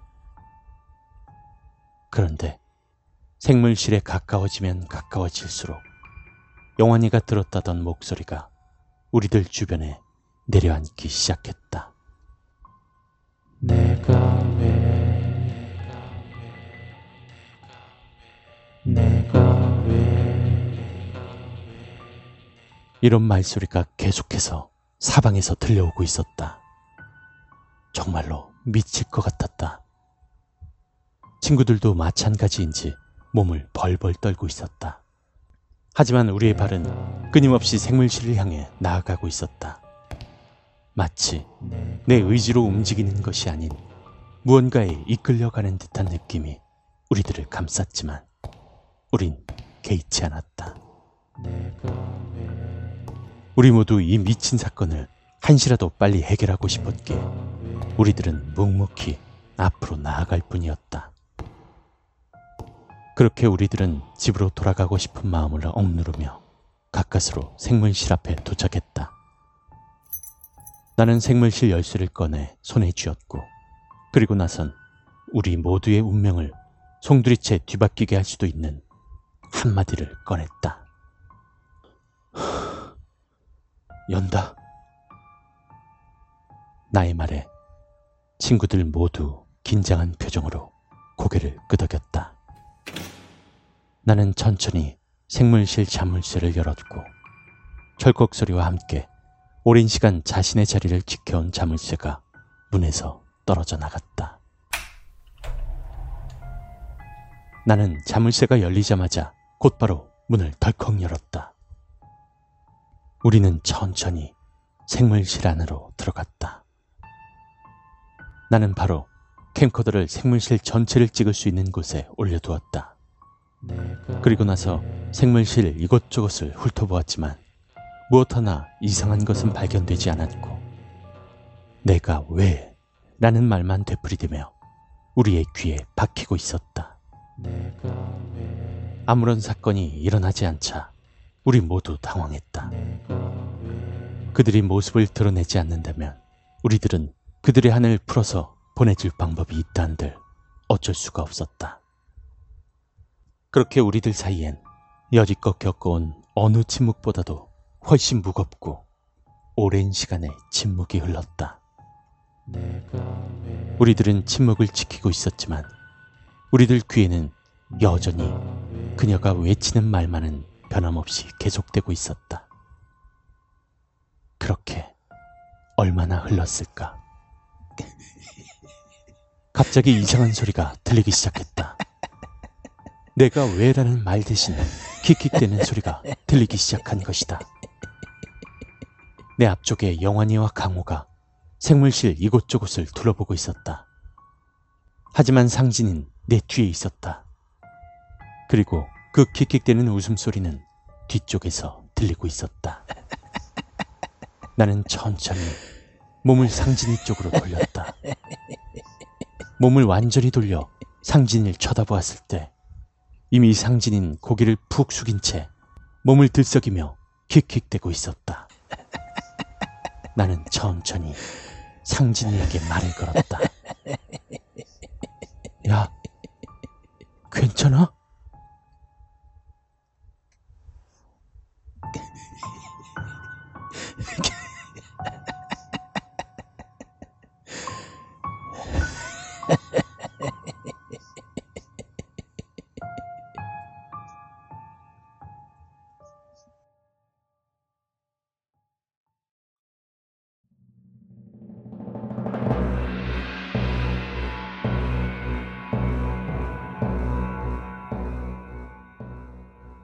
우리 학교 괴담 칠 부. 내 물음에도 상진이는 대답 없이 몸을 들썩이며 킥킥대기만 할 뿐이었다. 그저 킥킥대기만 하는 상진이의 모습에 내 가슴 속에 있던 공포심이 배가 되어 나를 집어삼키기 시작했다. 그건 다른 친구들도 마찬가지인 듯 했다. 야, 이거 어떡해? 겁을 잔뜩 먹은 강호가 울먹이며 답을 원했지만 그를 진정시키는 말만 할 수 있을 뿐 어떠한 생각도 떠오르지 않았다. 그렇게 우리들 모두 굳은 채로 울먹이는 동안 상진이는 천천히 웃음을 멈추더니 대뜸 귀가 찢어질 듯한 비명을 지르며 영환이에게 달려들었다. 영환이와 상진이가 부딪히고 영환이는 바닥에 그대로 나뒹굴었다. 영환이의 몸이 이곳저곳에 부딪히면서 올려져 있던 물건들이 떨어지고 깨지고 부서지며 이 순간만큼은 그 어떠한 소리보다도 끔찍한 소리를 내었다. 영환이가 숨을 헐떡이며 누워 있었는데 상진이가 천천히 마치 좀비처럼 영환이에게 다가갔다. 영환이는 엎어진 채 상진이로부터 벗어나기 위해 온몸을 이용해가며 뒤로 뒤로 도망쳤지만 끝내 벽에 막히고 말았다. 상진이는 천천히 영환이에게 다가서더니 대뜸 목 위에 올라타 목을 조르기 시작했다. 상진이의 입에선 내가 왜라는 말만 되풀이되고 있었다. 이 상황에선 전혀 어울리지 않는 억울하면서도 침착한 목소리로 말이다. 그제서야 강호와 나는 정신이 들었다. 나는 이대로 있다간 다 죽는다는 생각에 강호에게 명령했다. 야, 상진이 잡아. 영환이 좀 도와주고 있어. 녹음기 좀 꺼낼게. 뭐? 녹음기? 설명할 시간이 없어. 영환이 죽게 내버려둘 거야? 내가 엄청 긴박한 목소리로 명령하자 강호는 미친 듯이 상진이에게 달려들었다. 하지만 상진이는 꿈쩍도 하지 않은 채로 영환이의 목을 조르고 있었다. 강호가 혼자 고군분투해도 아무런 소용이 없었다. 그렇게 영환이가 정신을 잃기 직전 상진이가 대뜸 모든 행동을 멈추었다. 그리고 천천히 일어나더니 나를 바라보았다.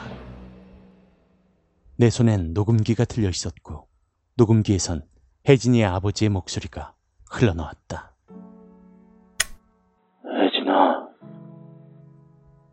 아버지의 목소리가 들리자 상진인 대뜸 자리에 주저앉았다. 강호는 안심하며 상진이에게 다가갔다. 그런 강호에게 나는 다가가지 말라고 명령하며 한마디를 덧붙였다. 아직, 아직이야. 아직. 똑같은 말을 되풀이하고 있어.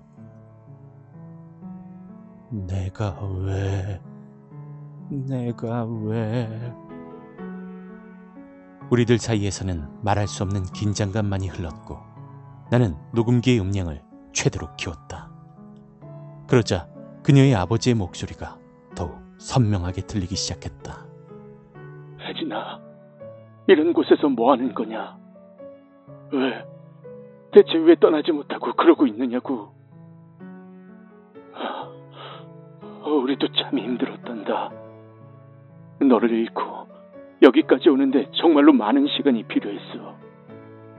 하지만 우리는 너를 잊지 않았어. 부디 잘 지내고 있기만을 바라고 있었단다. 하지만 여기서 뭐 하는 거냐? 부디 하늘나라로 올라가서 좋은 생활하기를 바랬었는데 여기서 뭐 하고 있는 거냐고. 우리는 이런 걸 바라지 않았단다. 누가 네 손으로 직접 복수 같은 거 하라고 했니? 그 복수를 위해서 이곳에 남아서 뭐하고 있는 거냐고. 법이 알아서 심판해 줄 것을 이제라도 늦지 않았다. 제발 지금이라도 늦지 않았으니 이제 그만 다 내려놓고 좋은 곳으로 가려무나. 더 이상 내 딸이, 사랑스러운 내 딸이 그런 짓을 하는 걸 원치 않아. 우린 괜찮으니까 부디, 부디 하늘로 올라가서 잘 살아주길 바란다. 그게 우리가 바라는 거야. 이런 복수가 아니라. 아버지의 말이 끝나자 상진이의 말소리가 급격히 줄어들었다. 하지만 아직도 같은 말을 반복하고 있었다. 그리고 상진이의 눈엔 눈물이 흐르고 있었다. 효과가 있다는 생각에 나는 바로 다음 녹음 파일을 들었다. 이번엔 어머니의 목소리가 녹음기에서 흘러나왔다. 내 딸, 내 딸, 괜찮은 거지? 이제 그만해도 돼. 아니 제발, 제발 그만해줘. 네가 그들을 벌줄 필요는 없잖아. 우린 그저 내 딸이 잘 지내주면 그 무엇도 바랄 것이 없는데 여기서 뭐하고 있는 거야? 이게 잘 사는 게 아니잖아. 오히려 네 몸을 괴롭히는 거나 마찬가지잖아. 우리 딸이 그렇게 살아가는 건 원하지 않아. 우리가 이런 말을 한들 네가 들을지 모르겠지만 이 목소리를 들을 수 있다면 우린 널 영원히 잊지 않는다는 사실을 기억해다오. 그리고 제발, 이제 제발 그만해줘. 부탁이야. 사랑스러운 내 딸. 어머니의 말이 끝났다. 상진이의 목소린 더 이상 들리지 않았다. 하지만 입은 여전히 움직이고 있었다. 거의 마지막이란 생각으로 유진이의 녹음 파일을 틀려는 순간 상진이가 나에게 달려들었다. 내가 넘어지면서 녹음기가 손에서 떨어져 나갔다. 상진이는 대뜸 내 위에 올라타더니 한 손으론 목을 조르기 시작했고 다른 한 손으론 이곳저곳을 더듬으며 무언가를 찾고 있었다. 뭐하는 건가 의문이 드는 순간 상진이가 무언가를 움켜잡았고 나는 겁에 질리고 말았다. 상진이의 손에선 피가 흐르고 있었고 녀석의 손에선 영환이와 몸싸움할 때 떨어진 액자의 유리 조각이 쥐어져 있었다. 나는 미친 듯이 녹음기에 팔을 뻗었지만 닿지 않았다. 공포에 질린 채로 미친 듯이 몸부림쳤지만 소용없었다. 얼굴 위에 있던 상진이의 손이 점점 내려오더니 내 목에 유리 조각의 끝이 살짝 들어갔을 때 언니! 유진이의 목소리에 상진이의 몸이 멈췄다. 내 목을 조르던 손에 힘이 풀리고 유리 조각이 손에서 떨어져 나갔다. 이게 무슨 일인가 해서 고개를 들어 녹음기를 쳐다보니 영환이가 목을 움켜쥔 채 고통을 호소하면서도 한 손으로 녹음기를 들고 있었다. 드디어 녹음기에서 마지막 음성 편지가 흘러나왔다. 나는 누운 채로 두 손을 모아 기도했다. 부디 이 편지를 듣고 그녀가 떠나가게 해달라고. 더 이상 방법도 없다. 이것마저 실패하면 그저 꼼짝없이 죽는 것이다 라는 생각에 또다시 미칠 듯한 공포심에 휩싸였지만 마음을 다스리고 음성편지가 끝나길 기다렸다. 언니, 나야 유진이. 우선 미안하다는 말 먼저 해도 되지? 질질치 못했던 동생이었던 거 말이야. 나 진짜 언니 떠나보내고 많이 후회했다. 그동안 언니한테 잘못했던 거 그리고 못되게 굴었던 거 정말로 후회되더라고. 소중한 건 곁에 없어봐야 안다는 말이 진짜인 것 같아. 언니가 내 옆에 있는 동안엔 당연해서 몰랐는데 지금은 미칠 듯이 그리워. 언니, 우리들 마음 알지? 앞에서 부모님이 말했던 거 다 무슨 말인지 알지? 우리가 바라는 건 언니가 편안하게 올라가는 거야. 이런 짓 제발 그만해줘. 평소에 안 친해서 이런 말 하기 정말 힘든데 언니, 마지막이지만 한 번도 말하지 못했지만 사랑해. 유진이의 녹음 파일이 끝나니 진풍경이 펼쳐졌다. 상진이가 내 가슴팍에 얼굴을 묻은 채 미친 듯이 울기 시작한 것이다. 소... 성공인 거야? 강화 영환이가 나에게 다가왔지만 나는 그들을 저지하면서 한마디 했다. 아니, 오, 오지마. 인연 아직 상진이한테 붙어있어. 잘 들어봐. 내 말에 모두 침묵한 채 상진이의 울음소리를 귀 기울여 듣기 시작했고 곧 절망했다. 상진이는 울면서도 내가 왜라는 말을 되풀이하고 있었다. 나는 당시 엄청난 공포심에 휩싸였다. 이제 아무런 대책이 없다. 이제 끝장이다 라고 생각할 때쯤 누군가가 올라오는 소리가 들렸다.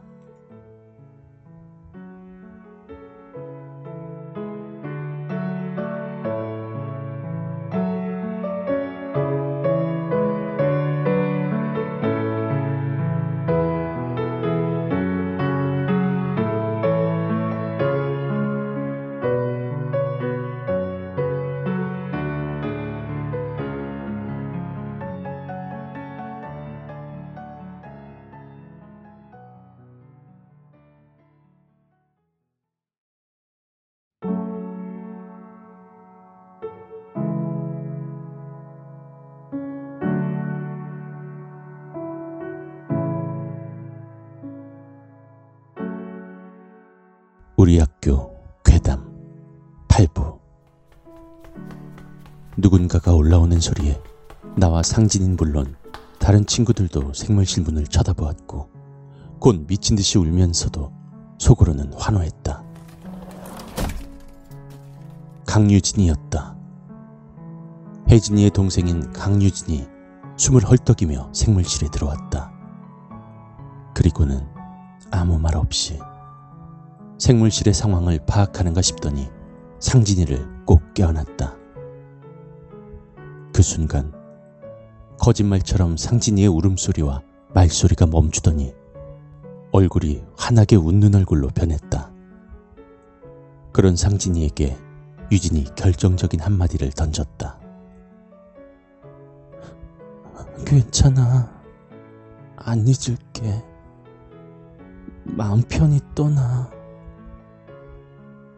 유진이의 말이 끝나자 나는 내 가슴 속에서 우러나오는 사죄의 말을 혜진에게 던졌다.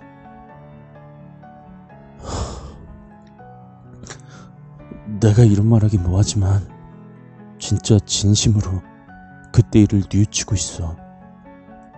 그땐 일이 이렇게 커질 거라곤 상상도 할 수 없었어. 정말 미안해. 우리도 너를 잊지 않고 가슴속에 품어둔 채 속지 않은 마음으로 살아갈게. 제발 이제 그만 우리를 놔줘라. 이 말이 끝나자마자 상진인 기절한 듯이 몸이 충 늘어졌다. 드디어 그녀의 혼이 떠났다. 우리들은 모두 그 자리에 주저앉아 미친 듯이 울면서 웃었다. 진짜 한참 동안 아무 말도 없이 울면서 웃었다. 사건이 끝났다는 안도감과 너무나 힘들었다는 피로감, 너무 무서웠다는 공포감이 섞인 복잡 미묘한 울음과 웃음이었다. 그렇게 오 분여가 지나서야 모두들 진정이 되었다. 나는 무의식적으로 생물실 문을 쳐다보았다. 그곳엔 박운수의 동생 박현수가 서 있었다. 나는 울음을 멈추고 놀라면서 물었다. 어, 네가 왜? 아, 혹시 도움이 될까 해서 왔는데 잘 마무리된 것 같아서 다행이네요. 우리들 모두 이제 끝났다는 안도감과 해냈다는 성취감을 얻고 나서 슬슬 떠날 채비를 하는데 문득 의문이 들어 강유진에게 물었다. 그런데 너는 여기 어떻게 온 거야? 실은 제가 자다가 이상한 꿈을 꿨어요. 오빠들이 새벽에 학교로 들어와서는 아침이 되도록 나오지 않았고 저는 그런 오빠들을 한없이 기다리는 그런 꿈이었는데요. 깨고 나니까 기분이 너무 이상하길래 이곳으로 와봤어요. 뭐 잘 됐으니까 다행이네요. 꿈이라 하늘이 도운 건가? 어쨌든 정말 고맙다. 하, 이제 슬슬 가자. 모두 끝났어. 그나저나 너는 안 갈 거야? 나는 자리에 가만히 앉아있는 유진이에게 물었다. 저 잠시 여기 있어도 되겠죠? 왜? 뭔가 아직 불안해? 아니요. 그게 아까까지 언니가 제 옆에 있었던 거잖아요. 여기서 언니가 죽었고 그런 언니를 제 손으로 보내고 나니까 뭔가 좀 허망해서요. 그냥 언니의 흔적이랑 잠깐만이라도 함께 있고 싶어서요. 그녀의 심정을 충분히 이해한 우리는 조심하라는 말을 남긴 채 기절한 상진이를 들어매고 운동장으로 나왔다. 모두 지친 상태였기에 잠깐 쉬기로 하면서 근처 벤치에 앉아 휴식을 취했다. 휴식을 취하는 동안에 많은 이야기가 오고 갔다. 그렇게 이야기하던 중 박현수가 무거운 목소리로 말했다. 참 희한한 이야기인데요. 이번 사건에 관련된 이야기예요. 그 쪽지랑 열쇠 있잖아요. 그거 주운 날 저는 기억이 안 나요. 그날 친구랑 신바람으로 갔던 건 기억나는데 그 후부터는 뭔가 기억이 없고 편지를 주운 후에 기억만 있어요. 친구한테 물어봤더니 신발을 신다 말고 놓고 온 게 있다면서 위층으로 올라갔다고 하던데 뭔가 엄청 꺼림칙해요. 야, 그만해. 이제 다 끝났어. 내가 말을 끝마치기도 전에 학교에서 미친 듯한 비명소리가 들렸다. 뭐야? 미, 미친 욕을 내뱉으며 우리는 학교 안으로 뛰어들어갔다. 학교 안은 아직도 어둠에 휩싸여 있었고 아무 소리도 들리지 않았다. 그저 누군가가 내려오는 소리가 들릴 뿐이었다.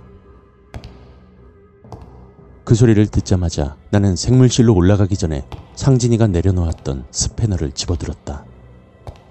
하지만 한 발 늦었다. 누가 내려오나 하며 계단으로 향하던 박현수가 털썩 주저앉았고 그 앞에는 유진이가 손에 유리 조각을 든 채로 서 있었다.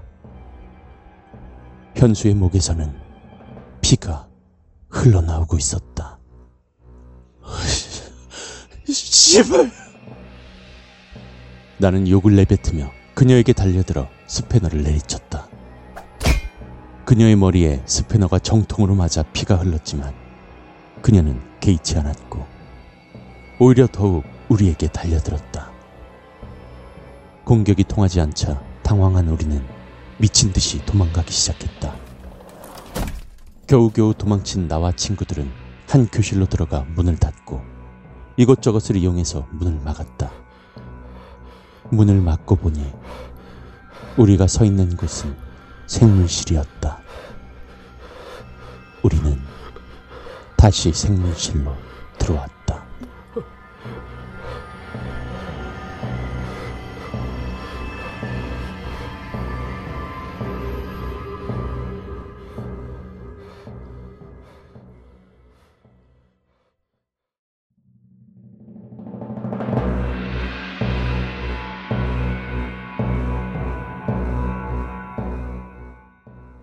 우리학교 괴담 구부.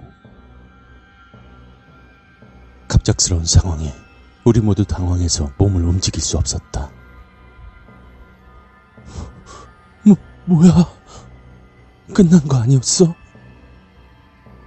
내가 놀란 눈을 한 채 강호에게 답을 요구했지만 강호도 눈을 동그랗게 뜬 채로 고개만 내저을 뿐이었다. 그때였다. 잠시 조용하던 영환이가 미친 듯이 발광을 하기 시작했다. 씨발, 씨발, 씨발, 뭐야, 뭐냐고. 왜? 그냥 떠난 거 아니야? 왜 또 전현이 빙이 돼서 현수막을 그어버리는데? 왜? 분노에 휩싸여 영환이는 근처의 모든 것을 발로 차고 주먹으로 때리기 시작했다. 도저히 진정이 되지 않는 듯했다. 나와 강호는 그런 영환이를 진정시키는데 진땀을 빼야 했다. 아, 진정해. 지금 이렇게 난리 피워봤자 해결나는 것도 아니잖아. 그래, 여기서 빠져나갈 방법이나 강구해봐. 이대로 있다간 진짜 다 죽는다고. 나와 강호의 말에 겨우겨우 진정된 영환이는 계속해서 같은 말을 되풀이했다.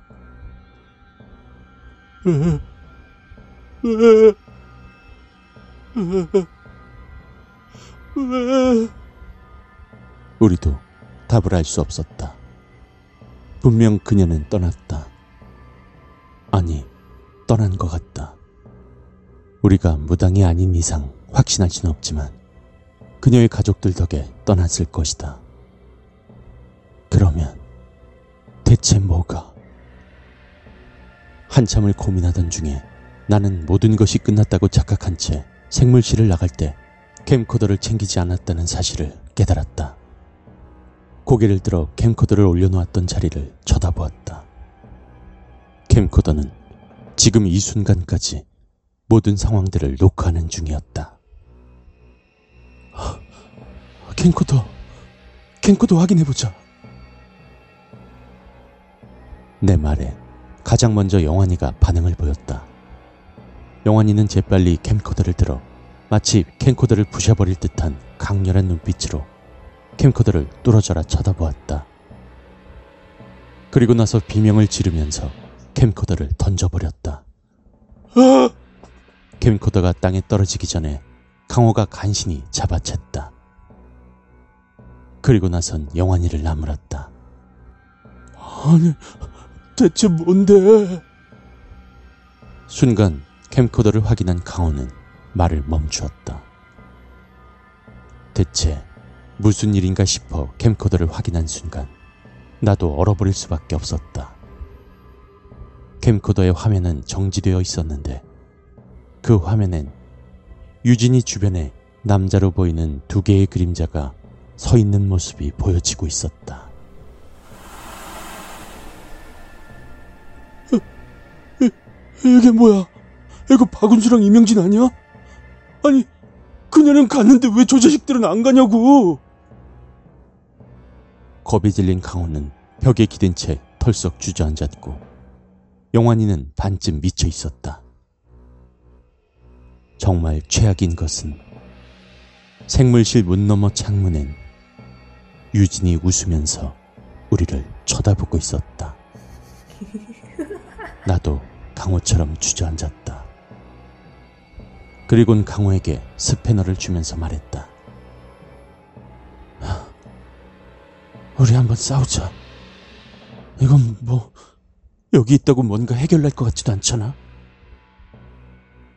뜬금없는 나의 제안에 강호가 당황하면서 물었다. 근데 씨발 이걸 왜 날 줘? 나보고 싸우라고? 아니, 나도 싸울 거야. 나는 천천히 가방에서 신문지에 쌓인 칼을 빼어들었다.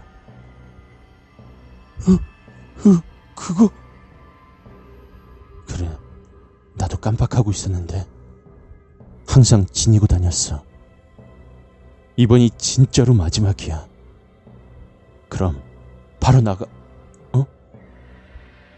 이게 뭐지? 나는 일으키던 몸을 다시 땅에 붙였다. 신문지에 쌓인 손잡이 부분 밖으로 노란색 종이가 삐져나와 있었기 때문이다.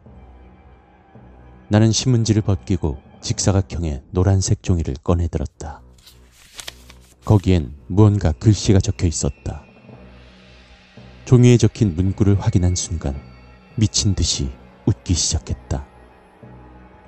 그리곤 칼을 저 멀리 던져버렸다.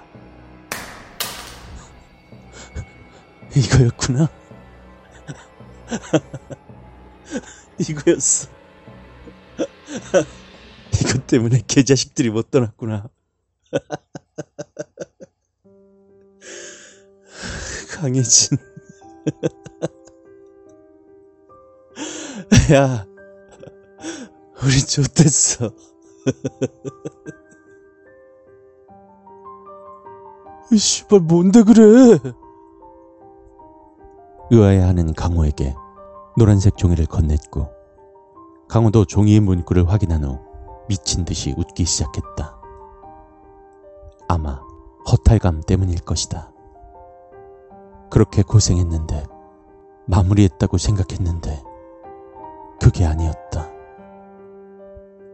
이 사건은 우리가 아무리 고생을 한다고 해도 끝내 해결할 수 없는 사건이란 사실이 강호와 나의 주변에 무거운 분위기를 만들었다.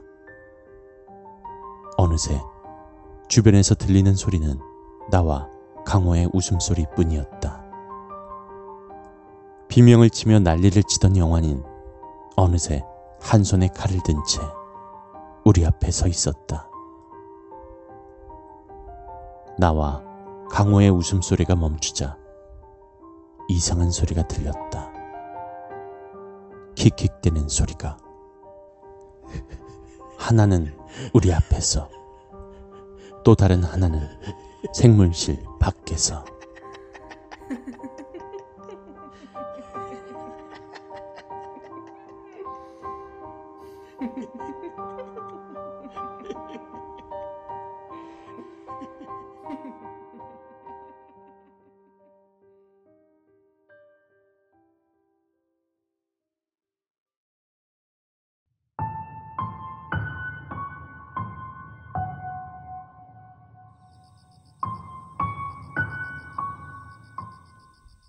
우리학교 괴담 에필로그. 상진이가 눈을 떴을 땐 아무도 보이지 않았다. 머리를 움켜쥐며 일어나 보니 학교 밖이었다. 주변은 여전히 어둠 속에 잠겨 있었다. 머리를 움켜쥔 채 일어난 상진이는 욕부터 내뱉었다. 아, 아, 씨발. 아, 다 어디 간 거야? 상진이는 무의식적으로 학교 안으로 들어갔다. 하지만 들어가자마자 눈앞에 펼쳐진 풍경을 보고 나서 그대로 주저앉았다. 박현수가 목에서 피를 흘린 채 죽어 있었다. 도저히 상황 파악이 되지 않았다. 이, 이게 뭐야? 그때였다. 위층에서 이상한 소리가 들리기 시작했다. 킥킥대는 소리가. 상진인 정신을 다잡고 후들거리는 다리를 간신히 제어하면서 소리가 나는 곳을 찾기 시작했다. 소리가 나는 곳은 생물실이었다. 이 모든 일의 원흉이 된 곳이다. 생물실은 처참했다. 문은 무언가에 막혀 열리지 않았고 창문은 깨져 있었다. 그리고 창문 너머엔 강호와 철준이가 온몸이 난도질된 채로 죽어 있었다. 으, 으, 으, 씨발, 이게 뭐야? 상진이가 소리를 지르자 생물실 양옆에 있던 교실에서 강유진과 영환이가 걸어 나왔다. 각각 유진인 스패너를, 영환인 칼을 든 채로. 미친, 뭐야? 왜 그래? 뭔 일이냐고! 상진이의 절규에 유진이 다른 손에서 노란색 종이를 펼쳐 보였다. 상진이는 그 종이를 자세히 쳐다보았다. 그 종이에는 붉은색으로 무슨 글자가 써 있었다. 비록 글씨가 난장판이긴 했지만 무슨 글자인지 알아볼 수 있었다. 그들을 절대 용서 못해.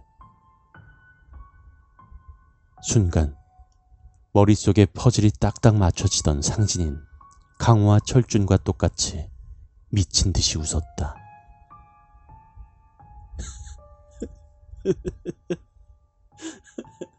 그때 그래, 우리가 그냥 지나치면 안 됐는데 이렇게 될 줄 몰랐네.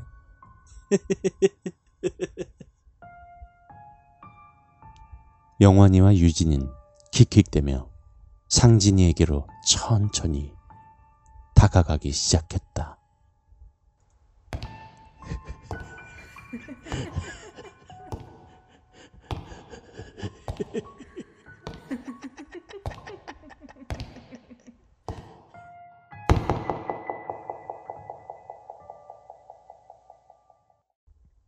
다음 날, 강유진이 아침 일찍 눈을 떴다.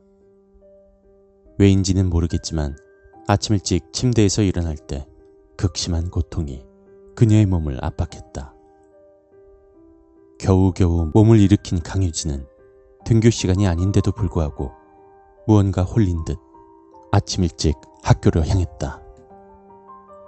강유진이 학교 정문에 도착했을 때 무언가 이상한 느낌이 학교를 둘러싸고 있었고 곧 강유진은 그런 분위기가 풍기는 이유를 알 수 있었다. 형사들이 학교를 둘러싼 채 가만히 서 있었기 때문이다. 그리고 그들 주변엔 폴리스 라인이 쳐져 있었다.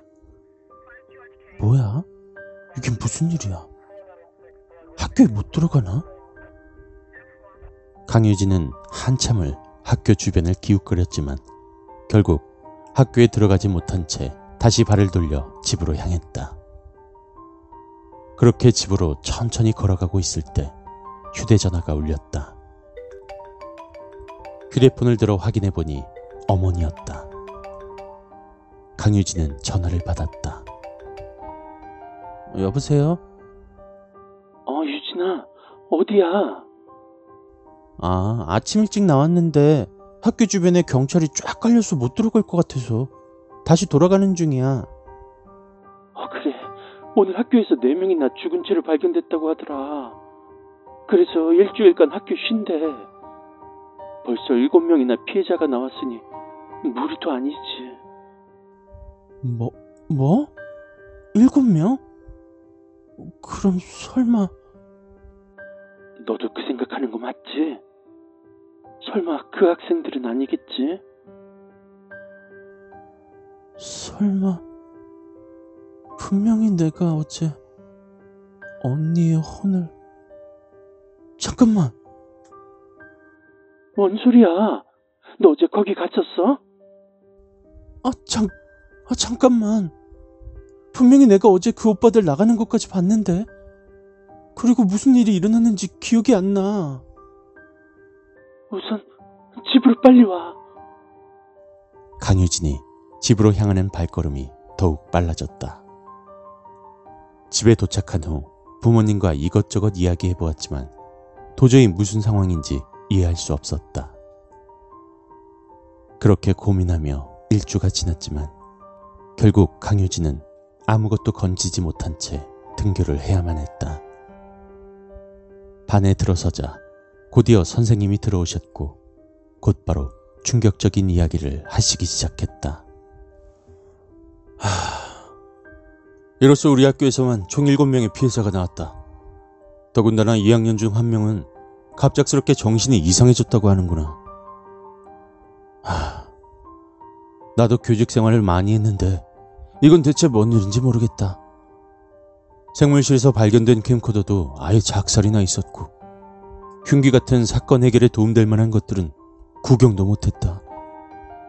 진짜로 이거 거의 학교를 폐교해야 될 지경이야. 우선 이 모든 피해자들이 생물실에서 살해당했고 또 자살했기 때문에 생물실 주변을 아예 출입 못하도록 막는 조치로 처리했어. 더군다나 이것저것 조사할 것도 남아서 내려진 결정이다. 그러니 앞으로 생물실 주변에 갈 생각 추어도 하지 말고 너희들도 조심해.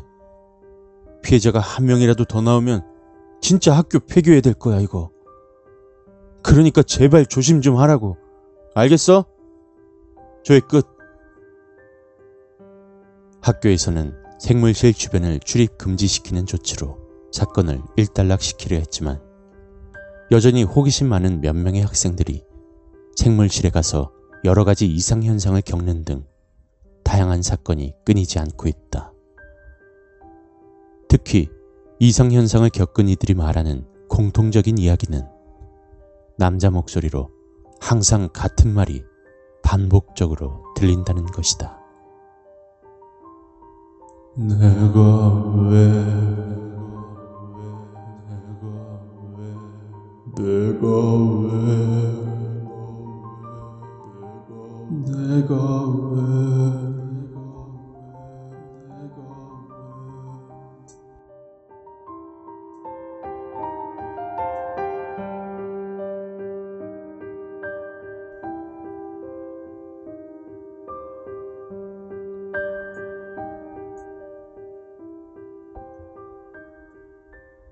작가의 후기. 하, 안녕하세요. 한니발입니다. 제가 고등학생인데요. 이런 장편소설을 처음 써보는 거라 정말로 힘드네요. 이렇게 긴 소설을 쓴 건 이번이 처음이었기에 많이 미흡한 부분이 있습니다. 특히 제가 경찰도 아니고 수사 과정 같은 건 알 수가 없기 때문에 형사들이 사건을 조사하는 과정은 생략했습니다. 이 부분에서 많은 논란이 일어날지 모르겠습니다. 실제로 형사들이 증거물로 입수해야 될 것들을 남겨놨을 수도 있고요. 수사 과정에서 당연히 해야 할 것들을 이행하지 않았다는 등. 그리고 저는 보이지 않지만 많은 모순점이 존재할지도 모르겠습니다. 특히 제가 등장인물의 이름이나 학년 반 같은 것도 많이 실수했었고요. 그리고 시간에 관련된 부분은 많이 공들였음에도 많이 불안합니다. 양해 부탁드리고요. 어, 그리고 여러분들께서 들으시면서 많은 의문점이 들 수 있을 것 같아서 제가 몇 가지를 설명해 드리도록 하겠습니다. 음, 먼저 첫 번째 의문점으로 강혜진의 시체. 어, 강혜진의 시체를 처리한 건 이명진입니다. 이명진의 일기를 자세히 보면 구석에 박힌 항아리에서 먹이를 꺼내 개에게 줬다는 말이 나오죠. 네, 그겁니다. 좀 너무 잔혹한가요? 어, 두 번째 의문점입니다. 열쇠는 어떻게 현수의 손에 들어갔나 하는 부분인데요. 어, 운수가 죽으면서 편지와 열쇠를 남겼죠. 그런데 마지막 날 박현수가 기이한 이야기라면서 자신의 이야기를 털어놓았습니다.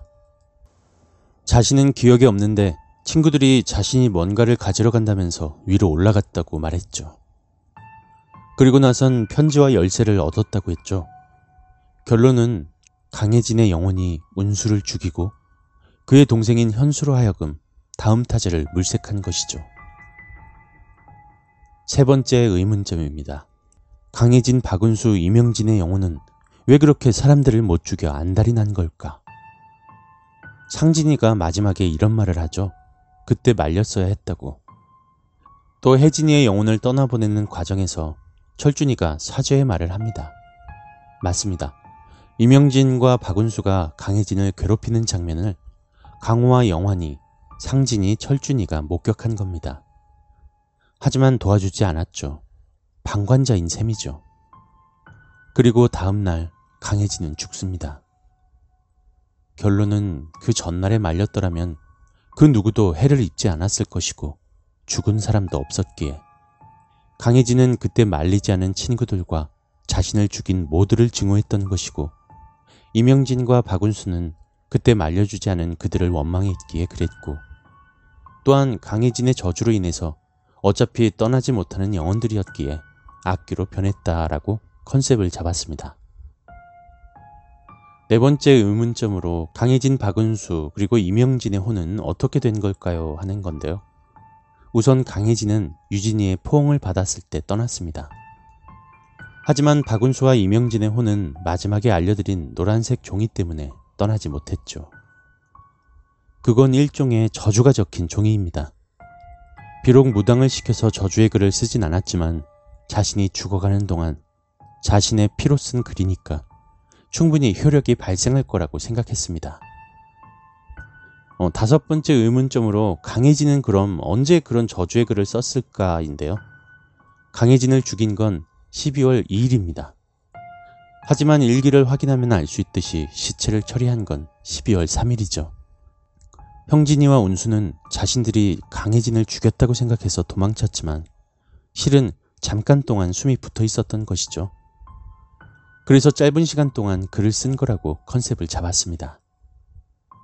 결말은 배드 엔딩입니다. 이 사건과 관련된 모든 인물들이 빙의되고 죽임을 당했습니다. 그리고 그들의 영혼은 영원히 생물실에서 떠나지 못하게 된 것이죠. 이 이야기의 의미는 뭐 별건 없습니다. 학교 폭력에 대한 이야기죠. 어, 학교 폭력이 얼마나 잔혹한지, 한 인간의 삶에 어떠한 영향을 미치는지 등등 학교 폭력에 대한 경각심을 깨워주고 싶었습니다. 는 뻥이고요. 그냥 되는 대로 막 썼어요. 들어주셔서 감사합니다.